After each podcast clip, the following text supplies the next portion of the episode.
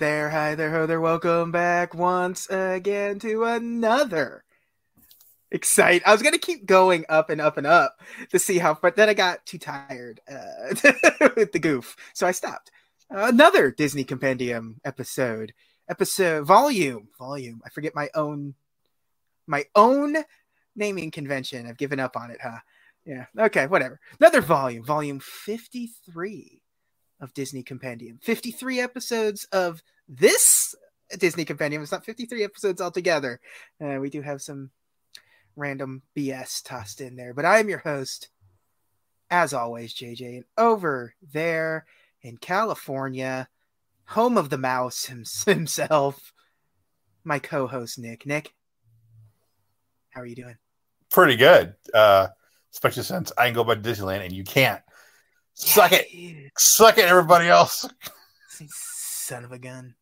Uh, it's like, was it fifty percent capacity or twenty-five percent? I think it's even less than that. I think it's like twenty-five percent capacity or some nonsense. Yeah, so it's like, uh, like uh, yeah, but we don't want we don't want your your your dirty Washington State or your yeah. Oregon or yeah. Don't even think about it, Dakota. You stay out of here. Yeah.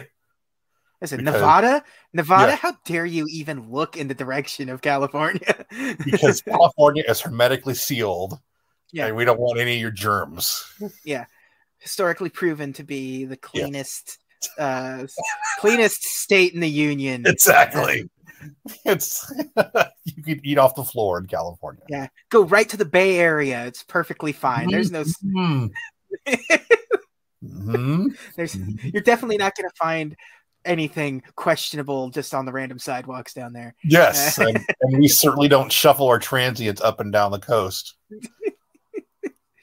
Um, yeah, yeah I, I was going to ask you about that. Like, is that uh, kind of off topic, but does that piss you off a bit? Like, you know, what the hell? I mean, but at the same time, I get it, because at least you can throttle it easier when you're just not. You don't want to have guests coming in from out of state and then not be able to go into the park at all at any time yeah. while they're down there, because you've met capacity before you the park's even opened. True. You know, so because like I've like last time I was down there, which you know last February, the Star Wars like the ride, the big ride, right, ride of the Rise of the Resistance, like. was at capacity before the park even opened, really. And it's just one of those things where it's like, now imagine Disneyland, where it's just a bunch of people lining up and it's a mad rush into the park because it's people that have booked their vacations and are from out of state. Now, what do you do? You got to go to Knott's Berry Farm. like some, like some hillbilly. Yeah. Some, some Cletus, the slack-jawed yokel coming in here. Like, and it's like, hey, Hayseed, you're going to yeah. take your ass to City Walk. Yeah, exactly. Hope you like Bubba Gumps. Yeah. What's the thing now? It's like seventy-five dollars just, just to go eat at downtown Disney? Or it, no, it's uh, a touch of Disney. Okay. Yeah, it lets you get into, you get to go into the theme park. I think just California Adventure. I never really del- delved too deep into it because I wasn't going to go to that. So yeah. why do I care? But it was a pretty good deal altogether, because it was like you get to go in, seventy-five bucks. You get to go in, you get to just kind of wander through the park. Um, none of the rides are open, but you can go shopping. You get to eat. You get to uh, see have there's like there will be meet and greets and stuff with characters, and it comes with like that seventy-five dollars includes a twenty-five dollars like meal voucher basically, and it covers parking too. Yeah, and it comes covers parking, free parking. That's like twenty-five bucks right there. Yeah, so like yeah, I mean, if you're local to Disney and it's kind of your and it's something that you can had done prior to, because you know yeah. that's something that's something important to a lot of. Uh, content creators. Uh you know, there's lots of YouTube channels that have had no uh up-to-date product in yep. this downtime, and like there's a, there's a podcast that I absolutely love called Window to the Magic, which is just a binaural podcast where it's just him sort of walking through the theme parks, and you just sort of get the three D audio effect of being in sure. Disneyland and stuff. And you know, and he's had to go back through the archives because he's been doing it for fourteen years at this point, like the oh, fiftieth wow. anniversary. No, maybe even more than that, because he started it on the fiftieth anniversary of Disneyland. So, and we just did. We're at sixty-six years, so he's been like sixteen years. He's been doing this. That's about how. That's about how long podcasts. Have been that's about. He's like an early podcast pioneer kind of thing. Yeah. Uh, and uh, and yeah, absolutely love that show. And they're, they're, one of my favorite things they do is this thing called "Where in the Park," where he doesn't talk at all. There's no like anything. It's just like, we're gonna start in the Esplanade, and you need to figure out where I'm going. And if and for someone like me, I recognize immediately, where, like where I know where he's at at every stop. Um, but, you're like a DiCaprio pointing meme, right? Yeah, yeah. oh, oh, oh, he's right in front of the Gumbo Place in New Orleans Square. he's, gonna take, he's gonna take a right and head towards the Haunted Mansion. And yeah, it's, it's like so it's like Disney A S M R kind of. That's exactly what it is. It's A S M R before that was a thing, basically. Uh, I got those. Yeah. I got those country bear tingles. Yeah, he. Th- the funny thing about uh, that is uh, he he got his start because he did a Country Bear Jamboree website back in the day oh, of wow. early internet. Back in the day of early internet, where everybody Empire. was sort of doing was doing like, okay, so he like this guy does the Doom Doom Buggies. Dot com and like everyone had like a, a website for a specific Disney attraction, and his whole thing was like, well, I have this Country Bear Jamboree vinyl record from ages ago, and I got some cool information about that. I could just do that website, and like got involved a little bit into the movie when that was being made too. Wow. So, yeah, but um, hey. but yeah, but yeah, no, that's uh, I can't recommend. I like I can't recommend that podcast. It's great. It's yeah, that's probably yeah. He did he did one where he just filmed, recorded all of the audio from a one-week Disney World trip. Oh, wow. So you could sit there, and it's just like every day is just, you know, twelve hours of audio. Now, he did the right thing of cutting out the stuff that needs to be cut out. There's no, uh, like, okay, it's time for a bathroom break. So all of a sudden you just go into, like, music or whatever. But, like, yeah. you know, just play that. Don't need this, don't need the binaural audio from uh, the Fantasyland toilets. Uh, so. Do you do you get do you get tourists yelling at each other? Oh, yes. oh, yes. You definitely do. And he always has, like, it's like, uh, Uh, it's like, oh, screaming child. There we go. Put put that on your. There's your bingo card. Screaming yeah. child. And you always hear the parents like, "We're going there. We're heading that way." You know, just exasperated parents and lost, we, we lost, the, yeah, lost adults trying to figure out where it's like, where I don't know where it's at. It's supposed to be in Fantasyland. Where I don't know. Yeah, you just.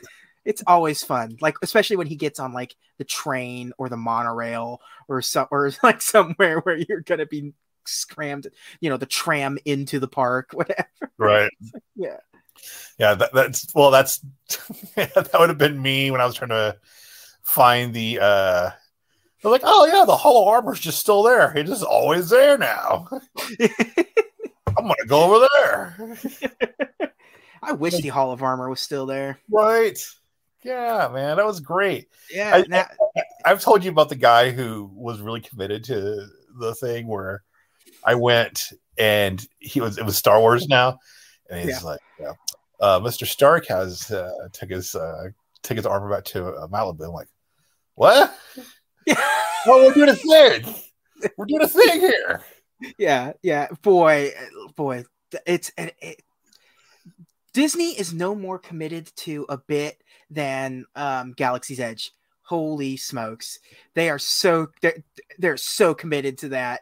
Like there's no way of like getting actual directions or anything. Like it, because they have to pretend like you actually are in Tatooine. Uh, no, I forget what the hell is it called? It's not Tatooine there. It's uh Uh, I forget now. Dang, dang nabbit. uh, but basically, kayfabe is real. Yeah. You have to treat it like it's real. There's no, when you're buying something, it's not, you know, oh, that'd be uh, forty-two dollars. It's forty-two credits. Uh, it's not hello and goodbye. It's like when it's like uh, goodbye, it's like till the spire. Um, and it's like, uh, like if it's Good Morning, it's like rising suns and, you know, waning moons or whatever. It's just like, this is absolutely ridiculous. It's like, hey, how do I get to this? And if it's like you're trying to do the lightsaber thing, it's supposed to be a super secret kind of thing. Yeah. So they have to sort of figure out a way to make it be a secret while telling you how to get there. And you can't just say like, hey, where do I go build a lightsaber? You have to say, hey, where's Zavi's workshop? It's, you know, you gotta do all this. It's so wild. I cannot tell you.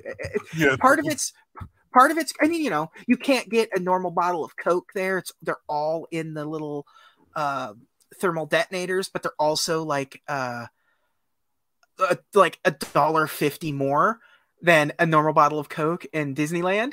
So, uh, yeah. But can, it's... can you keep the thermal detonator though? Oh yeah, yeah, yeah. I don't know. Let's see. Can they're back there somewhere in my display? I don't know. They're back. They're back can there you, somewhere. I trust them. The important thing is, can you get blue milk? Yes, and green yeah. milk. Oh, why would you get green milk? Hmm. Uh, because you want to look gross like Luke did in... Yeah, uh, there is that. I do want to look gross. Yeah. And I definitely have some selfies where I did the gross like Luke covered in green milk thing when I was down there, and I looked at it, I'm like, I'm not putting these on social media. Is... Yeah. ah. Yeah, yeah, you got so... too big of a beard, brother, for that to happen. I don't want to Yeah, yeah. That. Um, uh, they're, they're very good. I actually kind of like the green milk more, because it tastes like, uh, like, because they're both fruit flavored. Right. Uh, and the green one is kind of very like lime flavored, which was good. Mm. Um, I figure like, I, I, for some reason you say green, like, like, is it just like a matcha smoothie or something like that? Uh, yeah, it's, it really is like, it really is like a smoothie. It really is okay. like, and it's, it is that green, but like I said, they're, they're more like, yeah, they're, they're so fruit flavored, and I don't remember what the blue one tasted like. I genuinely don't remember what the blue one tasted like at this point, because I got the green one twice because I really liked that one. Yeah. Um, and I also got uh, a, a very alcoholic drink when I was like, it was. I, I do I have the? No, I don't have the. You're like you're like I don't remember what happened to it. Yeah, yeah, I have because you get the. I I just wanted the the the. Uh, glass that it came with, and it was just like it was basically just like pineapple rum, but you know, like, but wow. like little little heavy-handed. Uh, Did you finish that? No, God no. Uh, You're like I don't know how, but I woke up and the teacup with yeah. my pants off. I don't have the glass. Yeah. It's like I. It's like yeah. I was in. I was in the old Indian village, and I thought they tore that down. I just found myself waving to people on the tram, and I don't know what the hell happened to me. Listening to, I'm a cast member. Yeah. I just stay in Disneyland. That's just where I'm at now. That's just my life. It's Batuu, by the way. The planet okay. is Batuu. I knew it was something somewhat like short, but I couldn't remember what it was. Anyways. Yeah. Anyways, Frozen. Uh, yeah. Speaking of frozen things. Yeah. Uh, Nope. Frozen twenty thirteen twenty thirteen uh small indie film uh yeah small little thing um just uh you may have heard of it. It uh it didn't really have much market penetration. uh no no you didn't really didn't. hear you didn't really hear much about it outside of its initial theatrical run. uh yeah. that, that whole part at the end we have what, about the Hatmill toys, that's gonna be super short because yeah. no that happened. Now, Disneyland, Disney theme parks, Happy Meals, yes. and, and like Lasting Legacy, eh, sequel, it, ah, who knows? I mean, I mean, the Lasting Legacy is it was it was completely shunned by little girls everywhere. Yeah, yeah, little girls took one look at this movie and said, "No, no, thank brave, you. Brave only, just brave, just." it's a it's a dog, no, yeah. just, no brave or, or no no only brave. Uh, hey, we're joking, by the yeah. way. This yeah. was a monster freaking movie. boy, boy, are we? Uh, boy, uh, November of twenty thirteen, like a year after Wreck-It Ralph. Like uh, Disney started really just going all in on annualizing stuff here. Um, it's, it's it's more recent than that, doesn't it? Like to yeah. me, it feels like it's like twenty seventeen, eighteen, it's like that. Yeah, yeah, yeah. It, it doesn't feel like twenty thirteen. Like it's because like I didn't see this when it was new in theaters. Uh, yeah, yeah. Uh, which I don't know why I didn't, other than I just didn't. Uh, my job kind of was chaotic at the time, so it was really hard to sort of plan for movies most of the time, and it probably just fell into that. And because you're a malcontent and hate children. Yes, I hate children, and I definitely have never been uh, uh, one to go to children's movies. You hate it in the theaters. Hate it. Yeah. Can't stand it. Strong stance. Uh, uh, yeah, I didn't see it because uh, my child, my old, my kid was one. Yes, uh, but you know, I it, I think I saw it. Uh, somebody said, "Hey, here's the Blu-ray. For the love of God, watch this movie." Yeah. Yeah, All I definitely right. like. I definitely wanted to see it, and everyone, uh, people that uh, knew me as me were would come to me and glow about this movie. So, like, I knew Disney hit hit a home run with Frozen very early on. Um, but I to to to, to the extent in which that home run was hit, you never really kind of got the no. uh, uh, full feel of until like like. It, it like immediately it wasn't like that opening weekend was big, but like in the months following, like by Christmas, it was very obvious. Like, oh, oh yes, oh, oh yes. This is huge. Like that soundtrack was so big. Uh-huh. Like, like, like people were buying C Ds in twenty thirteen, which was definitely not something that was happening. No, no. Oh. It was like I, I remember it so much as well. Was, I don't know if it was like twenty thirteen, but it's probably a little later on. But like it had the, it had a digital code with it. Like it was it was one of the first ones to have a digital. Yes, code with it. Yes. And I remember like being in restaurants and there was always a little kid with an iPad and they had it on there. Yeah. Like and an it's early. God dang, dude! This yeah. kid's watched this movie like twice now. Yeah, yeah, like yeah, like just they got their little Android tablet with the child-safe barrier around mm-hmm. it. Yes. Um, but yeah, it was it was one of the first digitals. Yes. Uh, it, yeah, it would have been around. I don't think it was one of. I think it was. It was definitely an early one. I don't think. It, I think they they they had been doing it already at this point. Right. Um, Disney was Disney's always been all in on it, which is super weird. Uh, it's really not one of those things that you would think Disney would have like loved out the gate. Like, oh, you mean they could just have our movie on their phone at any time? I don't like the sound of that. Um, but no, no, they embraced it. Uh, they did the thing that I didn't really, that still a lot of people don't do. Uh, but like when you buy a Disney movie, you get the versions, like all the versions. Like, hey, yep. you you get it. You, you want the four K disc? You want the Blu-ray disc? You want the D V D? You want the digital copy? Hey, it, it, we might even have the three D version in there, depending on like how it was released. It's you got it all, baby. It's all yeah. yours.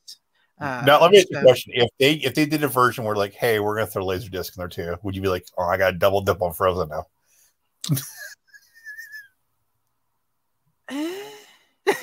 No, no, probably not. Uh, because they did in Europe, they put out some movies in LaserDisc packaging.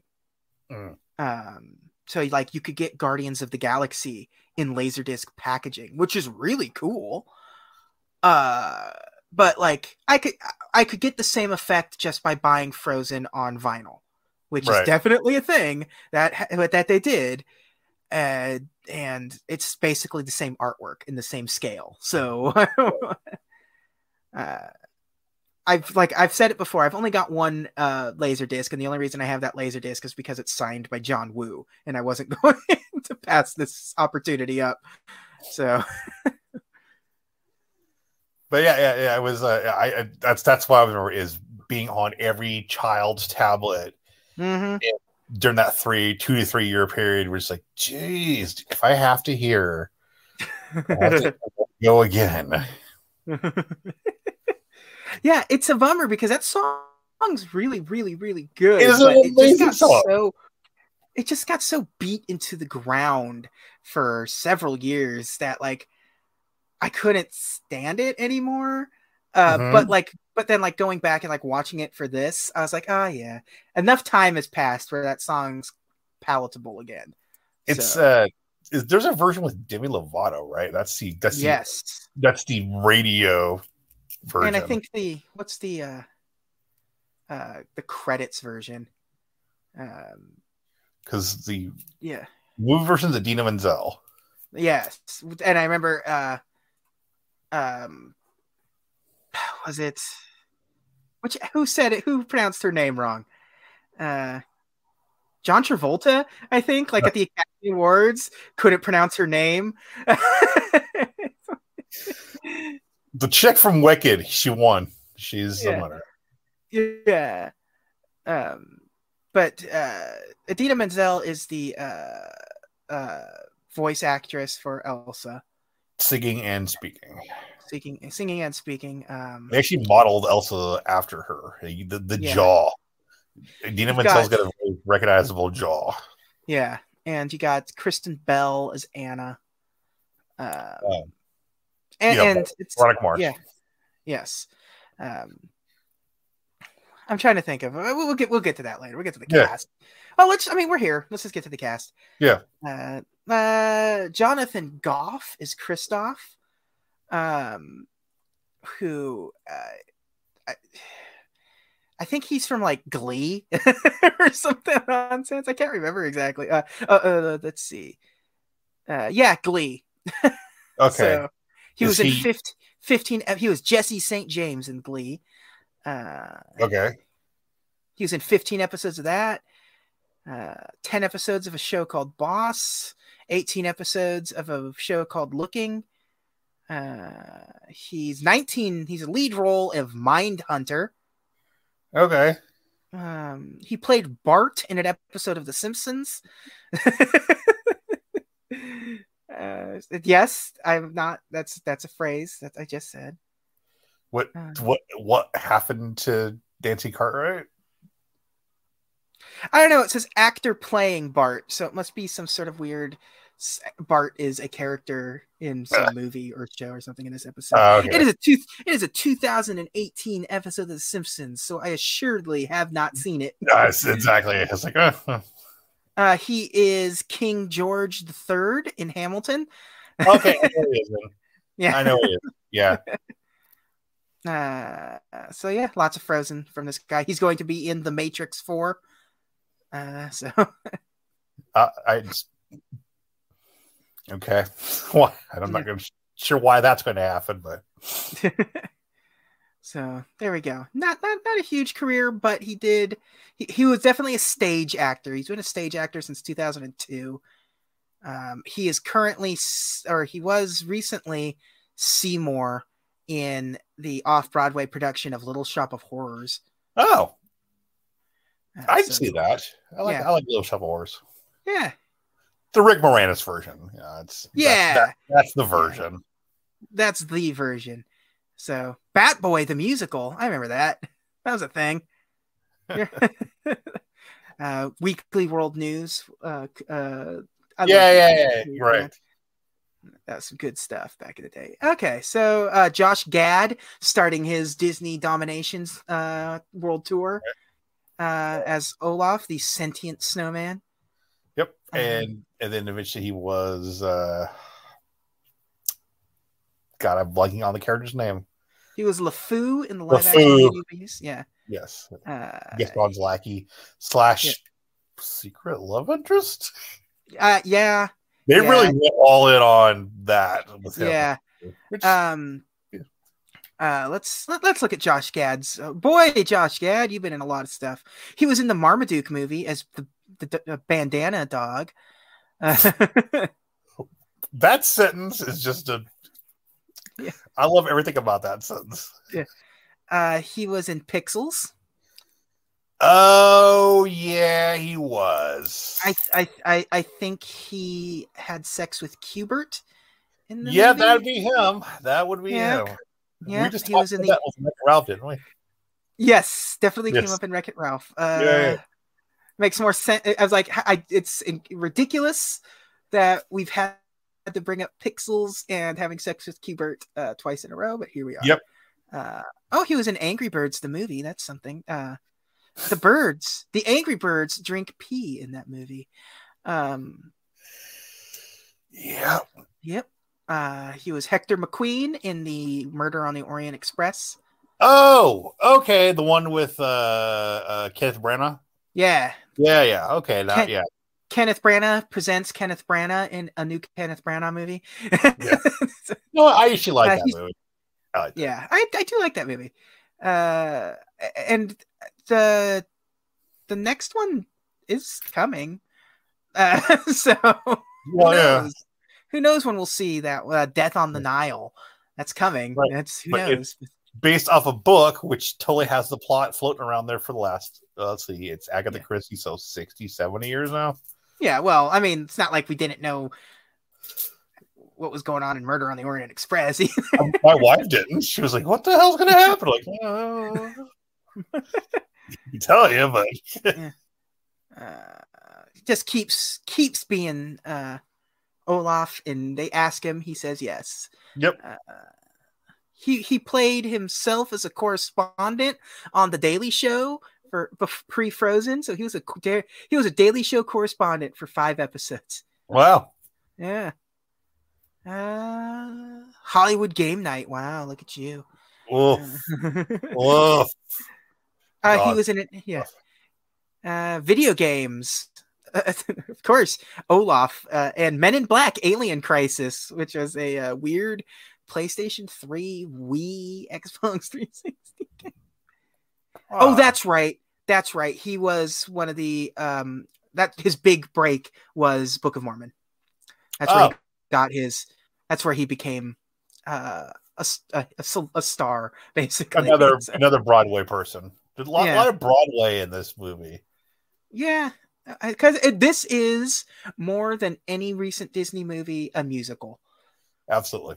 Um, they really uh, went hard into this one. Let's see. This guy looks like, let's see. The guy who played Hans is, his name is Santino Fontana. The, uh, the Milan Miracle. Yeah. uh, also oh, a stage wow. guy. Yeah. Definitely a stage guy. Dear Lord. Uh, uh, oh, he was in Jack Ryan's Shadow Recruit as running banker. So there you go.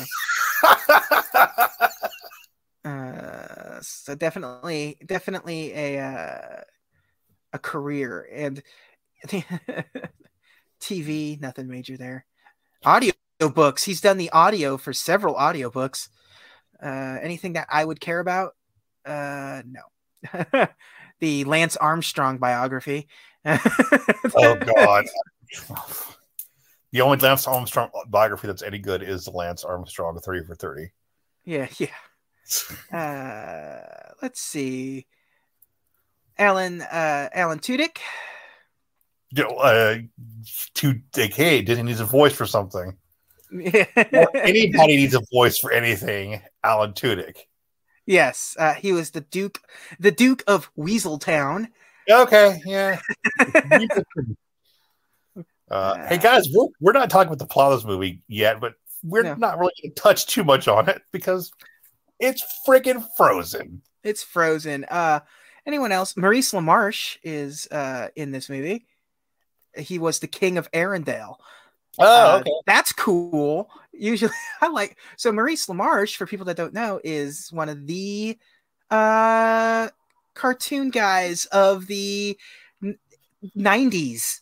Base was like the bulk of his uh uh like eighties and nineties. Let's see. Uh he was Chief Quimby in Inspector Gadget. Okay. Uh oh he was Six Gun in Transformers. Well, the original uh, G- Yeah, G one, G one. He played Six Gun in one for one episode. God, what episode was Six Gun in? I yeah I I I'm I'm sitting there. I was, I'm just I'm, I'm going to, like now I'm distracted by like six gun big and G one. The episode title is Thief in the Night. Uh, he was and of course and of course he was Egon Spangler in the Ghostbusters cartoon. That was his big uh, big, big Ghostbusters. Role. Yeah, yeah. Um, he was Inspector Gadget in an episode of the Super Mario Brothers Super Show. So what, he's Inspector Gadget and Chief Quimby? Just Inspector Gadget on the Super Mario Super Show. So uh, also, Inspector Gadget was on the Super Mario Super Show? Yeah, I'm gonna... I'm, there's needs to be research done after this episode is over. Yeah, I was uh, like... I remember Sergeant Slaughter and I remember Cyndi Lauper. He was six characters in G I. Joe. Okay, let's hear him. He was Copperhead. Okay. He, he was Lowlight. Oh man, I barely remember Lowlight that show. Uh, he was Spirit. Okay, that's probably the most prominent role he had then. No, because no. he was also no, he was Big Ben. Oh, which I do not remember Big Ben being. I think Big uh, Ben was in the uh, the Deke run, maybe. Yeah. Uh, Serpentor. Okay, yeah, there's his most prominent role. No, and Destro. Okay, fine. Yeah. So, yeah. Wow, that's pretty cool. Now, yeah. now that, that's all I care about. I was like, huh, can you just uh, scream he... over la la la la la to me? Uh, oh. Captain Planet and the Planeteers. He was Verm- Verm- Verminius Scum and Duke Nukem. Oh, uh, wow. Not, not the video game character Duke Nukem. But, yeah, uh, no, I know exactly. Yeah. He was uh, in Tiny Toon Adventures.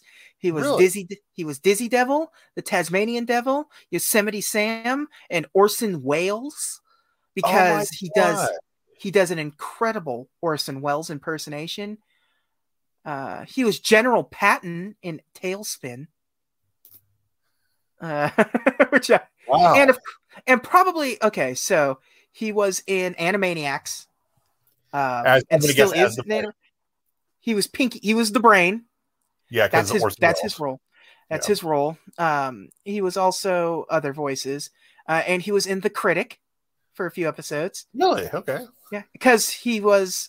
Orson Welles had a sort of bit yeah. part and you know where he did like the the drunken commercial. He did, like did yeah. that whole thing again. Yeah. yeah. Like like yeah, the the like ro- rosebud peas.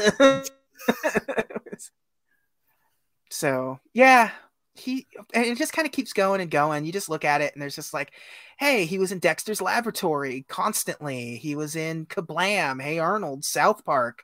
Oh, Recess, wow.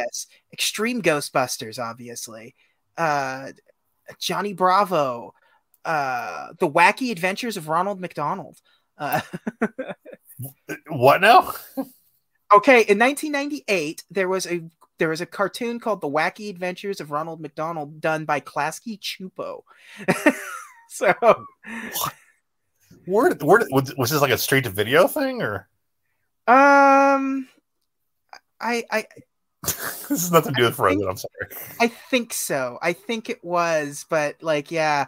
And like, like I said, it is a Klasky Chupo production. So like the theme song written by Mark Mothersbaugh, you know, yeah. It's just like, it's, you know, it's, you know, it's like everything's there. It's just this weird, absurd thing that exists. And when you look at it, it looks like, um, uh, like what was Rocket Power? Like that okay. era of Klasky Chupo, right. or or whatever the um, uh, Wild Thornberries. Like it's that okay. era of Klasky Chupo. So yeah, not, no, like, not like Ren and Stimpy era though. No, no, not Rugrats. You know, with the weird yeah. like uneven lines constantly right. moving and stuff. But like, yeah, let's see. Like, like, and even to this day, you look at it like uh, Transformers, Rescue Bots, American Dad still shows up from time to time on that show because that show's still going.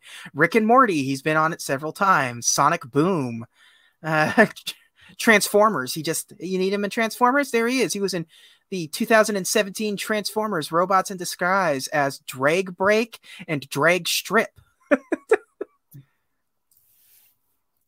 Wow. So, yeah. Oh, some more though. That's what I'm. Yeah. That's what I'm focusing on. Serpentor. That's the only one that really. Hey, Baroness. Yeah, and video Bar- games, and obviously video games out, out the wazoo. He was Mister Freeze in the Arkham games. Okay. So, yeah, he played a Beagle Boy in Kingdom Hearts three D Dream Drop Distance. That's, that, that that is just. Okay, I'm. I'm going to tell you he a video game. and I want you to guess what character he played. Ready? Okay. Marvel Ultimate Alliance three, The Black Order. Guess what character he played? Yeah. Oh man, that's a oh god. Give me give me something. Is it a playable character? D L C character. Oh, is it D L C character? Is he Doctor Doom? He's Doctor Doom. Okay. Anyways, uh, okay. Frozen started off as the Snow Queen, uh, nope. based on the Hans Christian Andersen. um, uh, so I don't understand the rules of Elsa's powers in the slightest. Um, so she's so she has so she's got so she's got uh, Bobby Drake's power set. Yeah, they didn't manifest um, when she was a teenager, though. And, no, they manifested as as a child. Um, Elsa is an Amiga level mutant. She yes, much like Bo- much like Bobby, she has the potential to be an Omega level um, once she fer- learns how to harness her powers fully. Um, so by the time you meet her, when she's just a really really young kid, she already knows how to completely use her powers, not just right. a little bit. Like she, they, she turns the ballroom into a, a skating rink. Right. Uh, okay, so she accidentally hits her sister Anna with her snow powers while they're playing around, and hit uh, knocks her dead. yeah, she it basically was like she she would she, she was she they were playing, and Elsa yeah. built up meter and then hit her then hit Anna. yeah. yeah.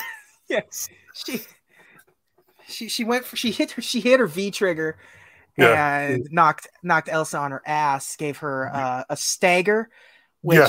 let her uh, go in for a, an extra hit. Yeah, um, but it was it wasn't like it was but it wasn't like level one special. It was like okay, yeah. well, yeah, select your groove. Yeah. um. So. In, so, in order to save her, the king knew right away where to take her, uh, and that was to the the trolls. Yes. Um, uh, again, we're we're this is only like the first like four minutes of the movie. Uh, really. Uh, yeah, we have, at the beginning you get a, you get a good song about cutting ice. yeah, yeah. At the very beginning, you, you're introduced also to the main character of um, Sven. And Fed. his and and his human, uh, Han, uh, not Hans, uh, uh, uh, uh, Kristoff. Um, and uh, they are ice farmers. I don't know what you call that job. They just cut they ice. Just, they just cut ice and then bring it to town. Uh, it's because you know, unclear. It's never really clear what time frame Disney movies take place in. You just got to kind of use context clues. Right. Um, this one is weird because like there are other like Rapunzel appears in this movie. Like I didn't see her. She's there. She is at like the coronation with um oh. she's like you just see the back of her and they just kind of like snuck her in there. Uh, you can go on the internet and find out, and like the like director gets asked about it. He's like, you know what? I'm gonna find out, and comes back. He's like, they snuck that in on me. I didn't know that was the well, animators well, well. put her in there. So they're the same universe then. So technically, same universe. Although, boy, you want to get into the rabbit hole. Uh, supposedly, yeah. they say that the uh, because like one of the directors is joking around, so the um the parents. Are the same parents that crashed and wound up on an island in, in like you know the rain, the forest, like in Tarzan. It's the same parents, like so. The king and queen of Arendelle are the same. Wait, what? Yeah, yeah. But Tarzan and Anna and Elsa are siblings, are are brother and sisters. Yes. Uh, it's not true, but he made a joke about it, and it's completely pl- plausible because of the way like the ship went down, and he does confirm basically that the parents didn't die in the shipwreck. so, Um, yeah, but it's like, well, yeah, but Tarzan's like a Victorian era, and this is like this listen, feels like. Listen. Yeah. Okay, all right. It's Scandinavia or some godforsaken place. And also, also people try to find connections to Little Mermaid. Yeah, who, who does that? Who would just yeah. draw connections from some innocuous piece of evidence and then just and then just drag it out? Just drag it out into a bit. Um, to a bit. Who would do that? Anyways, anyway, so this one is clearly in the humanity is saved timeline of Jungle Book. Um, yeah, correct. Okay. King Louis has brought uh, uh, peace. Peace to the period to his new republic. Yes. Okay. Uh, I got that out of the way. Anyways. Yeah. Um. So yeah. So anyways. Yeah. Kristoff gets adopted by these trolls. Some like the adults that he was with so, don't seem to care that he's gone. Uh, yeah. Um. So he gets adopted by the trolls, and they. So the trolls save Anna by removing the memories of her having her powers, but keeps the happiness behind, whatever that means in terms of like, I, it's like, I, I don't think that's how memories work. Like, no. They just left behind, oh, you made a snowman, and forge out the with magic, uh, mutant gene powers. Um, So you said they were trolling her. Yeah. And, but like they, and they set up the Chekhov's gun situation of, of the, uh, it's a good thing it wasn't her heart. That's much harder to take care of. Uh, so, so after you see that, you're like, ah, she's going to get hit in the heart, isn't she? So the, the trolls play a pretty big role in this movie, but yes, very big. Um, but I don't understand any of that, I guess. Why is it important that Anna doesn't remember she has powers? Well, I don't know. Like maybe it's like a they don't establish anything, so we can hypothesize. And it's an autonomic response to something, and she just yeah, like because instinct. like like because clearly it doesn't like oh, if she remembers that she has powers, she's going to revert back into her, uh, you know. frozen state, which doesn't happen because she finds out later in the movie, relearns about her power set, and everything's fine. Nothing happens. She just yeah. goes for a hunt. so, so uh, it makes no sense because it's like all the trolls did was create these really um, overly protective parents, or they just like lock themselves in so their daughter can't do anything, and then the daughter locks herself away even further. Mm-hmm. And so now she doesn't have any relationship with her family or her sister. And that's sort of the, uh, that's where you get the, do you want to build a snowman? Yes. And that's where uh, you get song, which is a very, yeah. Also, uh, very fantastic feel song. Feel. Yeah, I can still feel. Yes. Um, uh, yeah, that, that was, that, that was the one I, that was the first song I remember hearing for the movie was yeah. Judy. And I could. I was like, "What the hell? What does I want, snowman? It's, it's it's September. What the hell are you people yeah. about?" Yeah, it's it's the weird thing because like you would think she would be singing that song because she knows that her sister can create snow, so they could build a snowman whenever they want. But you know, right. she's singing this song to her sister when it's clearly seventy degrees and bright and clear outside. Yeah. Um. So, uh, yeah, I don't know. I don't know. It's a, it's weird. It's a weird setup. Just to get, just to create conflict. It's not particularly the cleanest setup, but it it, it, it gets the job done. Right. Um. But anyways, yeah, the parents are lost at sea, as we alluded to earlier. Uh, end up having a child, a boy, on a planet, and you can on a planet on an island, and you can uh-huh. go back and listen to that uh, episode of Tarzan. Uh, Nick's favorite, highly ranked. Episode uh, uh, high, right up there, right in the top. Uh, that, that soundtrack is a banger, as the kids say. Frozen soundtrack in the trash. Tarzan soundtrack, new best friend. Uh, yeah. Relationship with Frozen soundtrack ended. Now Tarzan's my new best friend. Yeah. Um. But yeah. So then, you know, you. the song does a lot to also does the heavy lifting of aging the kids. Like it just shows them yes. going through their different eras of like, and now, now she's a, now she's, you know, twelve, now she's fifteen. And now here we are, fast forward. And this is Elsa's twenty-first birthday and it's time for her to become Queen of Arendelle. I didn't realize um, until you brought it up. It's a montage song. It's a montage. Yes. It's, it's a Rocky training uh, montage. Um, that well, no. um but uh yeah yeah so when that's all said and done, you get to the twenty-first birthday of Elsa and it's time for her to be coronated queen. So it's the first time the castle gates are going to be opened, uh and she's very nervous about letting people in. uh I'm sure everything will be fine. Nothing will go wrong in this situation. Yeah. Yeah. Anna's excited uh, because she gets to see yes. people.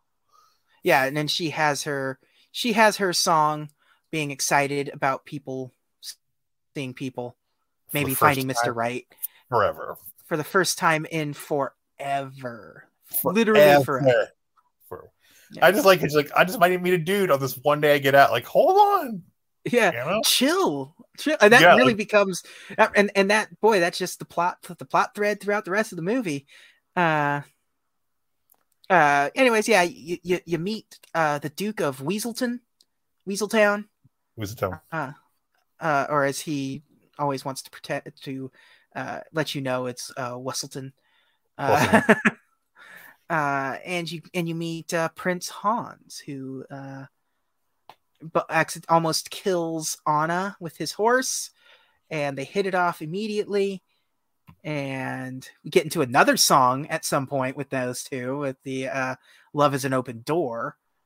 Yep. Um, which is a really, f- it's funny. Like once you see, once you see the movie and the uh, plot, t- the third act plot twist pops up, uh, it makes that song cooler in a lot of ways. Like that, like it, it really is sort of like um, setting up some stuff going like later on, like, just like there's yeah there's a, a popular there's a popular fan theory about yeah. Hans yeah and and then that he was, you know, like how the trolls just kind of like make things happen, and since they're friends with Kristoff, yeah and like, oh well, guess what, now he's the one for our girl here and Hans sucks. We've made We imagined him into a dickhead.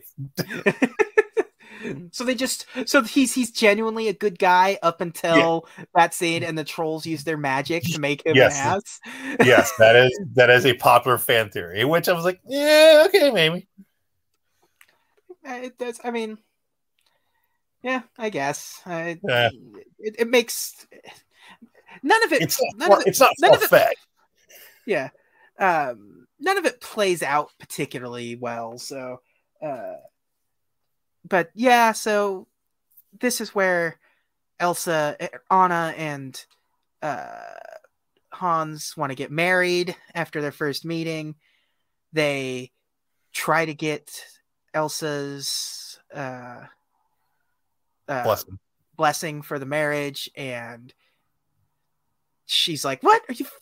Crazy? No, you just met yeah. a stranger and you're gonna marry him, and that just leads off to a fight between the two, which leads to uh Elsa showing off her powers, uh freezing Arendelle and running off into the night and uh delivering the possibly the I mean top five most popular Disney songs. yeah yeah Uh, with yeah, Let It Go, which is just like Disney definitely beat it into the ground, but I can't blame them, and it's still a banger of a song. So, yeah, yeah, yeah. Uh, I mean, like yeah, it, you could tell. Like if you go back, like I do, and listen to like a lot of theme park stuff, and just see how much they shove Let It Go into mm-hmm. every little thing. Like they couldn't wait to get a Let It Go segment into like World of Color. Like it was just like, yep. we, like they got it in there immediately. Um, and like, oh, it's Christmas time. You know what that means? It's Let It Go season, baby. Start, yep. t- change all the lights blue and start blasting that through the Fantasmic system. Uh, I mean, I don't blame them. It's like I said, it's it, dude. It's it, if you think about like modern Disney, like just modern Disney songs. Yeah, in the last twenty years, that's it. That's the song. Yeah, it's hard to think of another song uh, from this sort of modern era of Disney that's had the same level of impact from like yeah. the last twenty, from like two thousand onward. Um, outside of like, I don't even know, like, uh, yeah, I really can't think of much else. Yeah. Like, because like, yeah, I guess, you know, but some things you don't really associate with like, you know, I guess that, I guess Life is a Highway is a huge hit for, right. it's and, not, and, and, and You're Welcome is a hit. Yeah. But it's, it's not the same, you know, it's like, oh, hey, it's cool. Yeah. The Rock's awesome in it. And, yeah, it, it has the same level of pop culture penetration that um, Who's Afraid of the Big Bad Wolf had in, yeah. you know, that time frame back in the, you know, the Great Depression era of Disney, where it just sort of penetrated and sort of spoke to people on a completely different level. Mm-hmm. Uh, because like Who's Afraid of the Big Bad Wolf became a sort of um, a, a calling for people that were, were feeling the pain and the frustration of the markets and everything, you know, the, the, the Great Depression. Right. It's like, you know, who's afraid of the Big Bad Wolf, and the Big Bad Wolf being, you know, Wall Street and all that kind of stuff. And the same thing, Let It Go sort of had that level of penetration too, because Let It Go ended up becoming uh, a massive L G B T Q plus yeah. um, uh, anthem. Yeah. Uh, because yeah, because it has that whole, that, you know, conceal, don't feel, you know, like don't right. just conceal, don't reveal, do all that stuff, just but now you have to just let it go. Yeah. Um, and a and lot so, of it, it's also people started in the last what twenty-five, thirty years started yeah. openly addressing their mental health issues, and yeah. that song kind of speaks to them. Yeah. So yeah, it, it, it it's a song that penetrated um the, the world in a in, in a way that I am sh- you Disney definitely has no intention of like that being, you always want it to be a hit, but you don't really expect it to be like that. And they leaned into it. You got to hand it to them, because like they knew it was a big song. So they made sure, and they knew it was important to people. So they made sure that like it was used that way, you know, it yeah. never really. So yeah, I mean, good for them for that, you know, mm-hmm. they didn't try to restrict the song in any way, shape or form. So it's not to say this movie wasn't without its weird controversies that we'll get into later, but right. Um, but yeah, so Anna um, wants to go find Elsa so she can break the curse that Elsa has left on Arendelle, where it's kind of stuck in an eternal winter, and she leaves Hans in charge.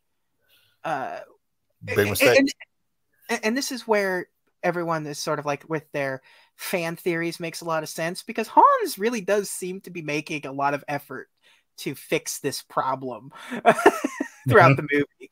Uh, a spoiler alert, Hans has a heel turn in the third act. Yes.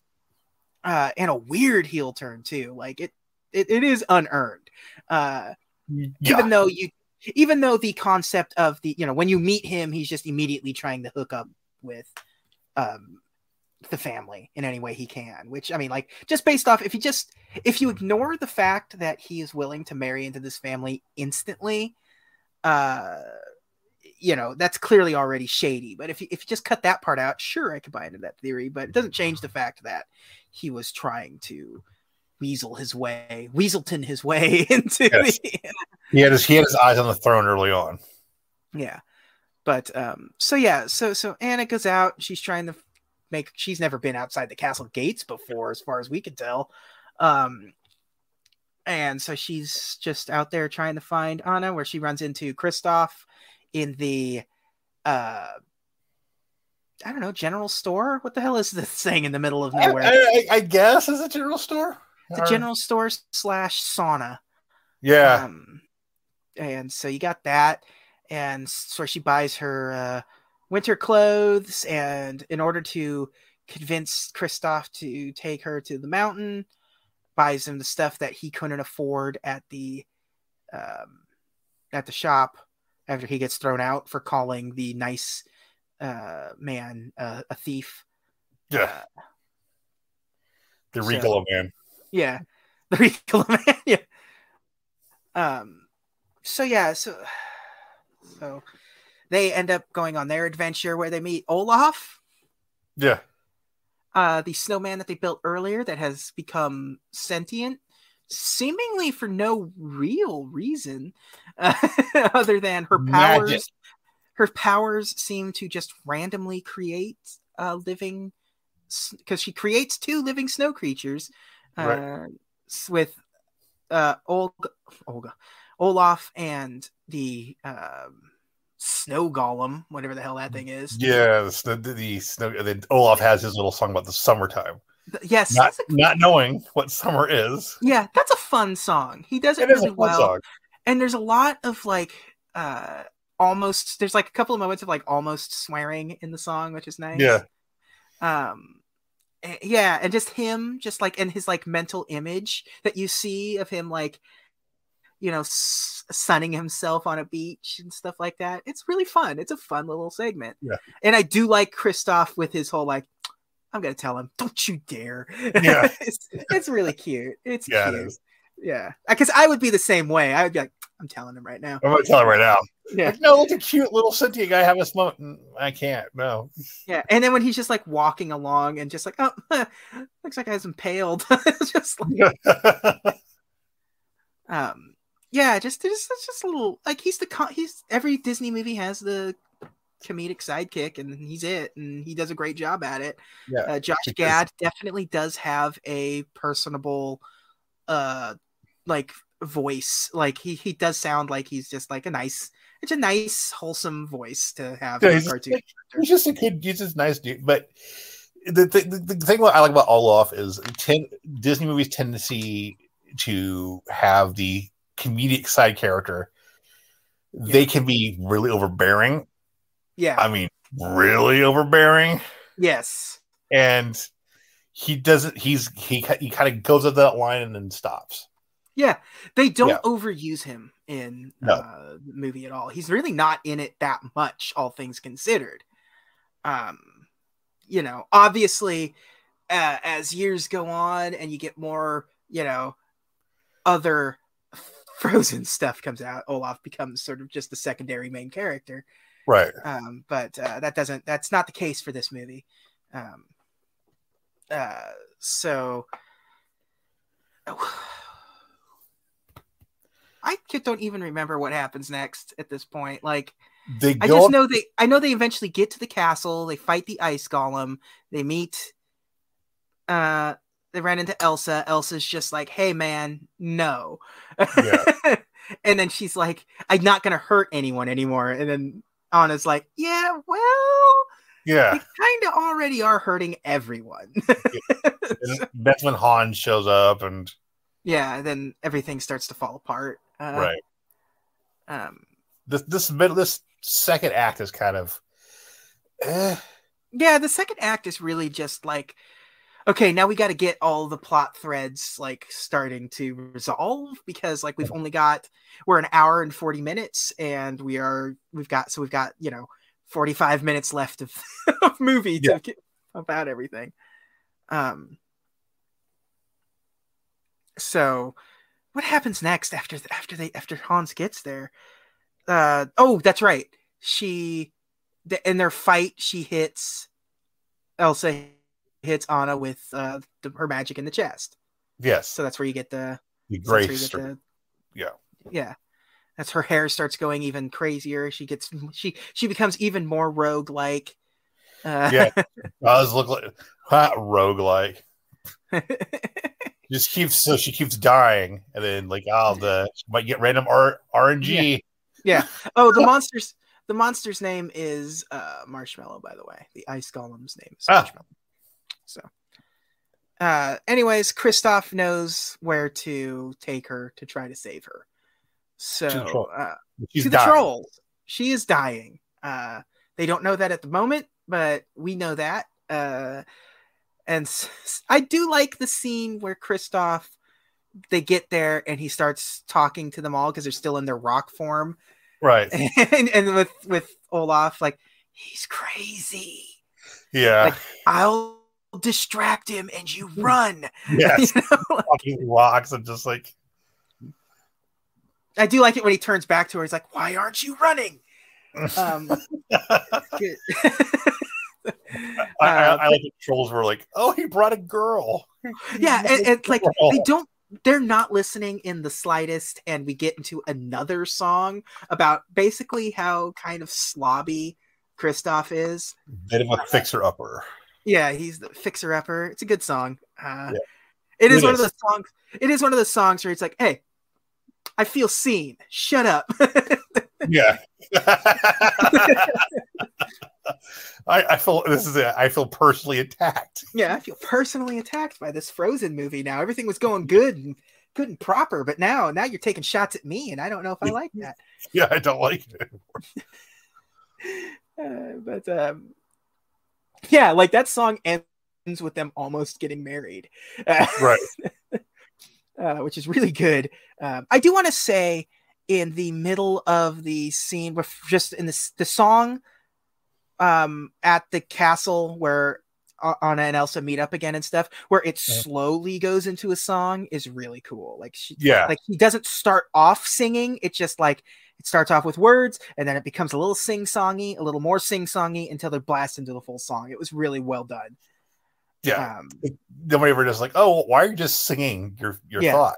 Yeah. It's just like, it, it feels organic is what you're trying to. Yeah, yeah. Yeah, yeah. And, and anyways, uh, I do like the, uh, when she's like, no, she's engaged already. And then they have a little huddle.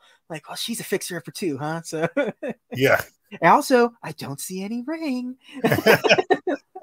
So, so, uh, but then that's when we that's when uh, uh, the great Pooh Bah, I, I feel like it's comes rolling in of the trolls, um, basically saying like, well, well, uh, I'm sorry, you, you gonna die, you you gonna die.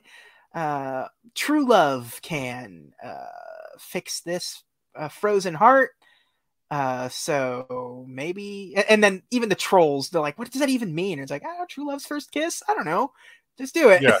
True love. Just, so like, yeah, wink at the camera moment. Yeah, yeah. True love, huh? First mm. like even they're like, first kiss, you know, like every Disney movie, it's broken with right. a kiss.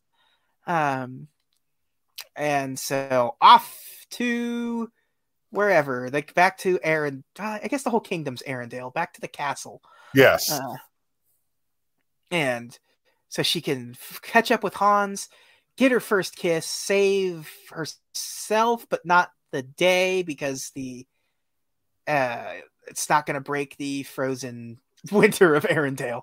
Oh, we also yeah. need to keep in, po- in mind that uh, Kristoff's uh, job because of this has been threatened, because who needs uh, an ice uh, delivery guy when everything's it's ice right now? Snowing. Yeah. Yeah. So, um, well, he should go so back yeah. to school or trade. Yeah. Yeah. uh, Hans, uh, Hans is going to bring coal mining back there, and coal jumps back. Yeah. Oh, uh, yeah? Yeah. Uh, okay. So, so anyways, uh, Hans, Hans, this is where he does his heel turn. Yeah. Where he's just like, you know, kiss me, it's going to save me. And just he's about to kiss her. He's like, nah, man. Uh, then he has his villain monologue moment where he grabs and has a drink. I do like him just kind of quietly walking over to the fire and just slowly putting it out so she gets colder faster. It, yeah. It was, uh, it was like, it, oh. Yeah, that, that was like, that that was like, oh, that's like real evil kind of stuff. That's that's like methodically evil. Uh, I, I think it's the whole thing. Well, he's uh, the cold one. Yeah, exactly. Um, and so basically he just comes up with like, well, now nah, they both got to die. And I become, I can say uh, Anna is uh, killed. Elsa is dead because she, you know, she's going to get executed. And now, uh, oh, oh, you guys weren't there for it, but we like totally got married. Uh, so yeah, so I'm king now. I'm the king now, and I'm avenging my wife's death. yeah, uh, yeah, I do, I do like the whole, like, oh, I mean, like, yeah, I, yeah, you guys weren't there, but like, yeah, it totally happened. Yep. Yeah, yeah, yeah. It, it, it, it's a I was good, gonna, yeah, it's a good turn. Yeah, it's a good, it's a good turn. It's a good little like plot device. Like it plays out really well. It's a little unearned, but it's still like yeah. it plays really well. It was uh, it really is like a. It's yeah, like wow. it really is like a. Yeah, I knew like, it, but also what a surprise! Yeah. It's like I, it's it's like oh you bastard. Well, you know that makes sense. Yeah. Yeah. The same sentence, yeah. Yeah, yeah. Um. So, but anyways, like yeah, like to wrap it up, uh, Elsa Elsa's out of the dungeon. Anna is running towards uh, sweet freedom to to, to Kristoff. Um. Presumably to get, oh, to, to get to get her to get the a kiss from him, because clearly he truly loves her. Uh, but then Hans is about to uh, strike down Elsa, and Anna saves her by throwing herself in front of him right as she's turning completely into ice and shatters his sword. That is some. That's again. Uh, I don't know what the rules. Yeah. Uh, Because it, it, it's it's like she turned into um uh, she's Emma Frost's uh, diamond yes. form, the diamond skin. Yes. Um. So yeah, that's some that's that's more than ice. That's more than just being frozen. Uh, yeah. I don't know what game you're playing here, but anyways, it feels like it feels like a Marvel handbook thing, like. Uh, in issue sixty-five, uh, Anna was able to get a sword. Yeah, yeah, exactly. Uh, she, she, like, yeah, uh, the, the uh, Muramasa sword it was it could only be can only kill Wolverine, but can be stopped by. um, but uh, yeah, and then so Elsa starts crying over the death of her sister. And that frees her sister because it wasn't, it was just true love, like the true love between family that broke the curse. Romantic. Like, yeah, it doesn't have to be romantic. Nobody said anything about, uh, it's not like the Guardians of the Galaxy. No, sexual love.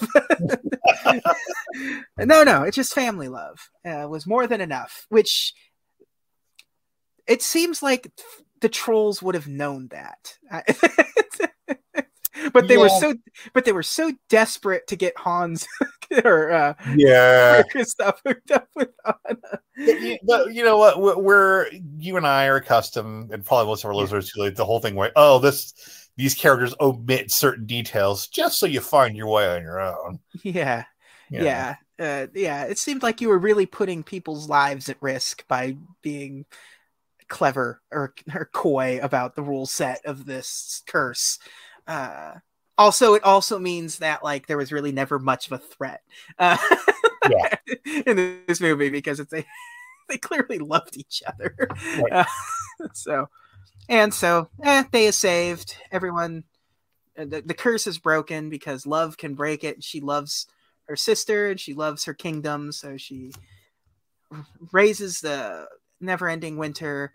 Uh, and life goes on and on and on. Uh, Kristoff gets his new sled that Anna promised him from earlier in the movie. And it uh, seems like he and Anna are just, you know, we're just boyfriend and girlfriend. Yeah, yeah. There was no, there was no even like vague hint of them like, and, and now they're gonna get married. It's just like, no, they're just dating. They're just. We're gonna see where this goes. We're gonna see where this goes. It's I got good. My, it's refreshing. I'm, Yeah, I'm, I, I've got my new I got my new sled that has a cup holder. Uh, yeah, I like Sven in this movie, like Me the too. Reindeer. He's got yeah. some very good uh, character acting for a reindeer, um, and I like him like when he strolls in at the beginning and like saunters in and p- puts his hand on the front of the sled. Where he did, really you, you did the, this move right here? Yeah. Yeah, uh, I also like how Kristoff like sometimes do his voice for him. Yeah, when they like they're doing when he's singing the song, and yeah. and later and later on where he has to do the whole thing. It's like where he's like it's like well you're not going to get the sled back. I hate it when you're right. Like it's like um, yeah, it's a good relationship those two have, because like, yeah. And it's funny because Kristoff plays into it. Like he's like, he, he like, he like, that is what I'm saying, by the way. Like, yeah. Just really good. Um, so yeah, it, you know, ends on a happy, happy note. Um, She can control her magic and lets everyone have a skating party at the end of the movie. It's uh, like, hey guys, a pizza party uh, for just yeah. hitting the hitting numbers like, out there. The sales yeah, floor. Yeah. Hey guys, I know that you guys were locked in an endless winter, but I got a big surprise for all of you: snow. Uh, yeah. um, oh, cool! And, thanks, thanks, princess. Yeah. Um. I've only got the one trick. If you want anything else, you're gonna have to find a fire user or something. And this is this is an avatar. This is an avatar. Uh, yes. We don't have, I'm not. Uh, uh, what's what's the guy from uh, My Hero who's got half fire, half ice? Uh, yeah, yeah, yeah. Um. Uh. Oh yeah. And she saves Olaf by just giving him a little uh, little personal cloud. So yeah, personal flurry. Personal flurry, yeah. So that's good. Uh, there is the post. There is a post-credit scene that has uh, Marshmallow still in the castle, uh, putting on a crown. Uh-huh. Actually, there is in the in the credits at the end where it's like, uh, they added in there as a goof the old like, uh, you know, the, the Walt Disney Corporation would like to, to state that the thought, like, did, like the thoughts and opinions of Kristoff are his own kind of thing, or it's like, yeah, yeah, uh, yeah. concerning all men do not eat, or all men eat their boogers, like, it's like um, because he made that reference, like all guys do it. What if you find out he eats his boogers? It's like, no, ew, no, all guys do it. Just uh, go back to that joke for the uh, legals, legalese. The end of the movie is pretty good. Yes, it was. Um, yeah, uh, yeah. This movie, uh, despite having the plot be kind of eh, all over the place uh, in terms of like tonally, um, I, like we like we said earlier, the second act is kind of not the best. It's no. got an incredible. It's got an incredible first act, and it has a very like satisfying sort of like resolution with its third act. Um, but the middle of the movie just kind of. Yeah, yeah the, the, the, the adventure part of the movie is not particularly interesting. Nope, uh, like at all. Uh, it's just sort of a bunch of yeah, yeah. There's not much. It's just because you just keep popping back and forth between them slowly making their way to the mountain and Hans just kind of trying to figure shit out and whatever. Um, well, I mean that makes it in a way that makes the third act even better because you think like, yeah. oh, okay, how are you going to get there? Yeah. Oh, okay. Yeah. Okay. I'm fine. Yeah. I'm fine yeah. with how you got there. Yeah. Yeah. Uh, it, but yeah, it doesn't. It doesn't ruin the movie in any way, shape, or form. No. Um, it's just like by itself, you're just like watching it. You're trying to be critical, like how like when you break these down, we're being critical. Like when you're when you're when you're being critical of it, you notice these things. Right. Uh, and yeah, it's not particularly great second act, but it doesn't ruin the movie in any way, no. shape, or form. Especially for a child. The child's gonna love every moment of this.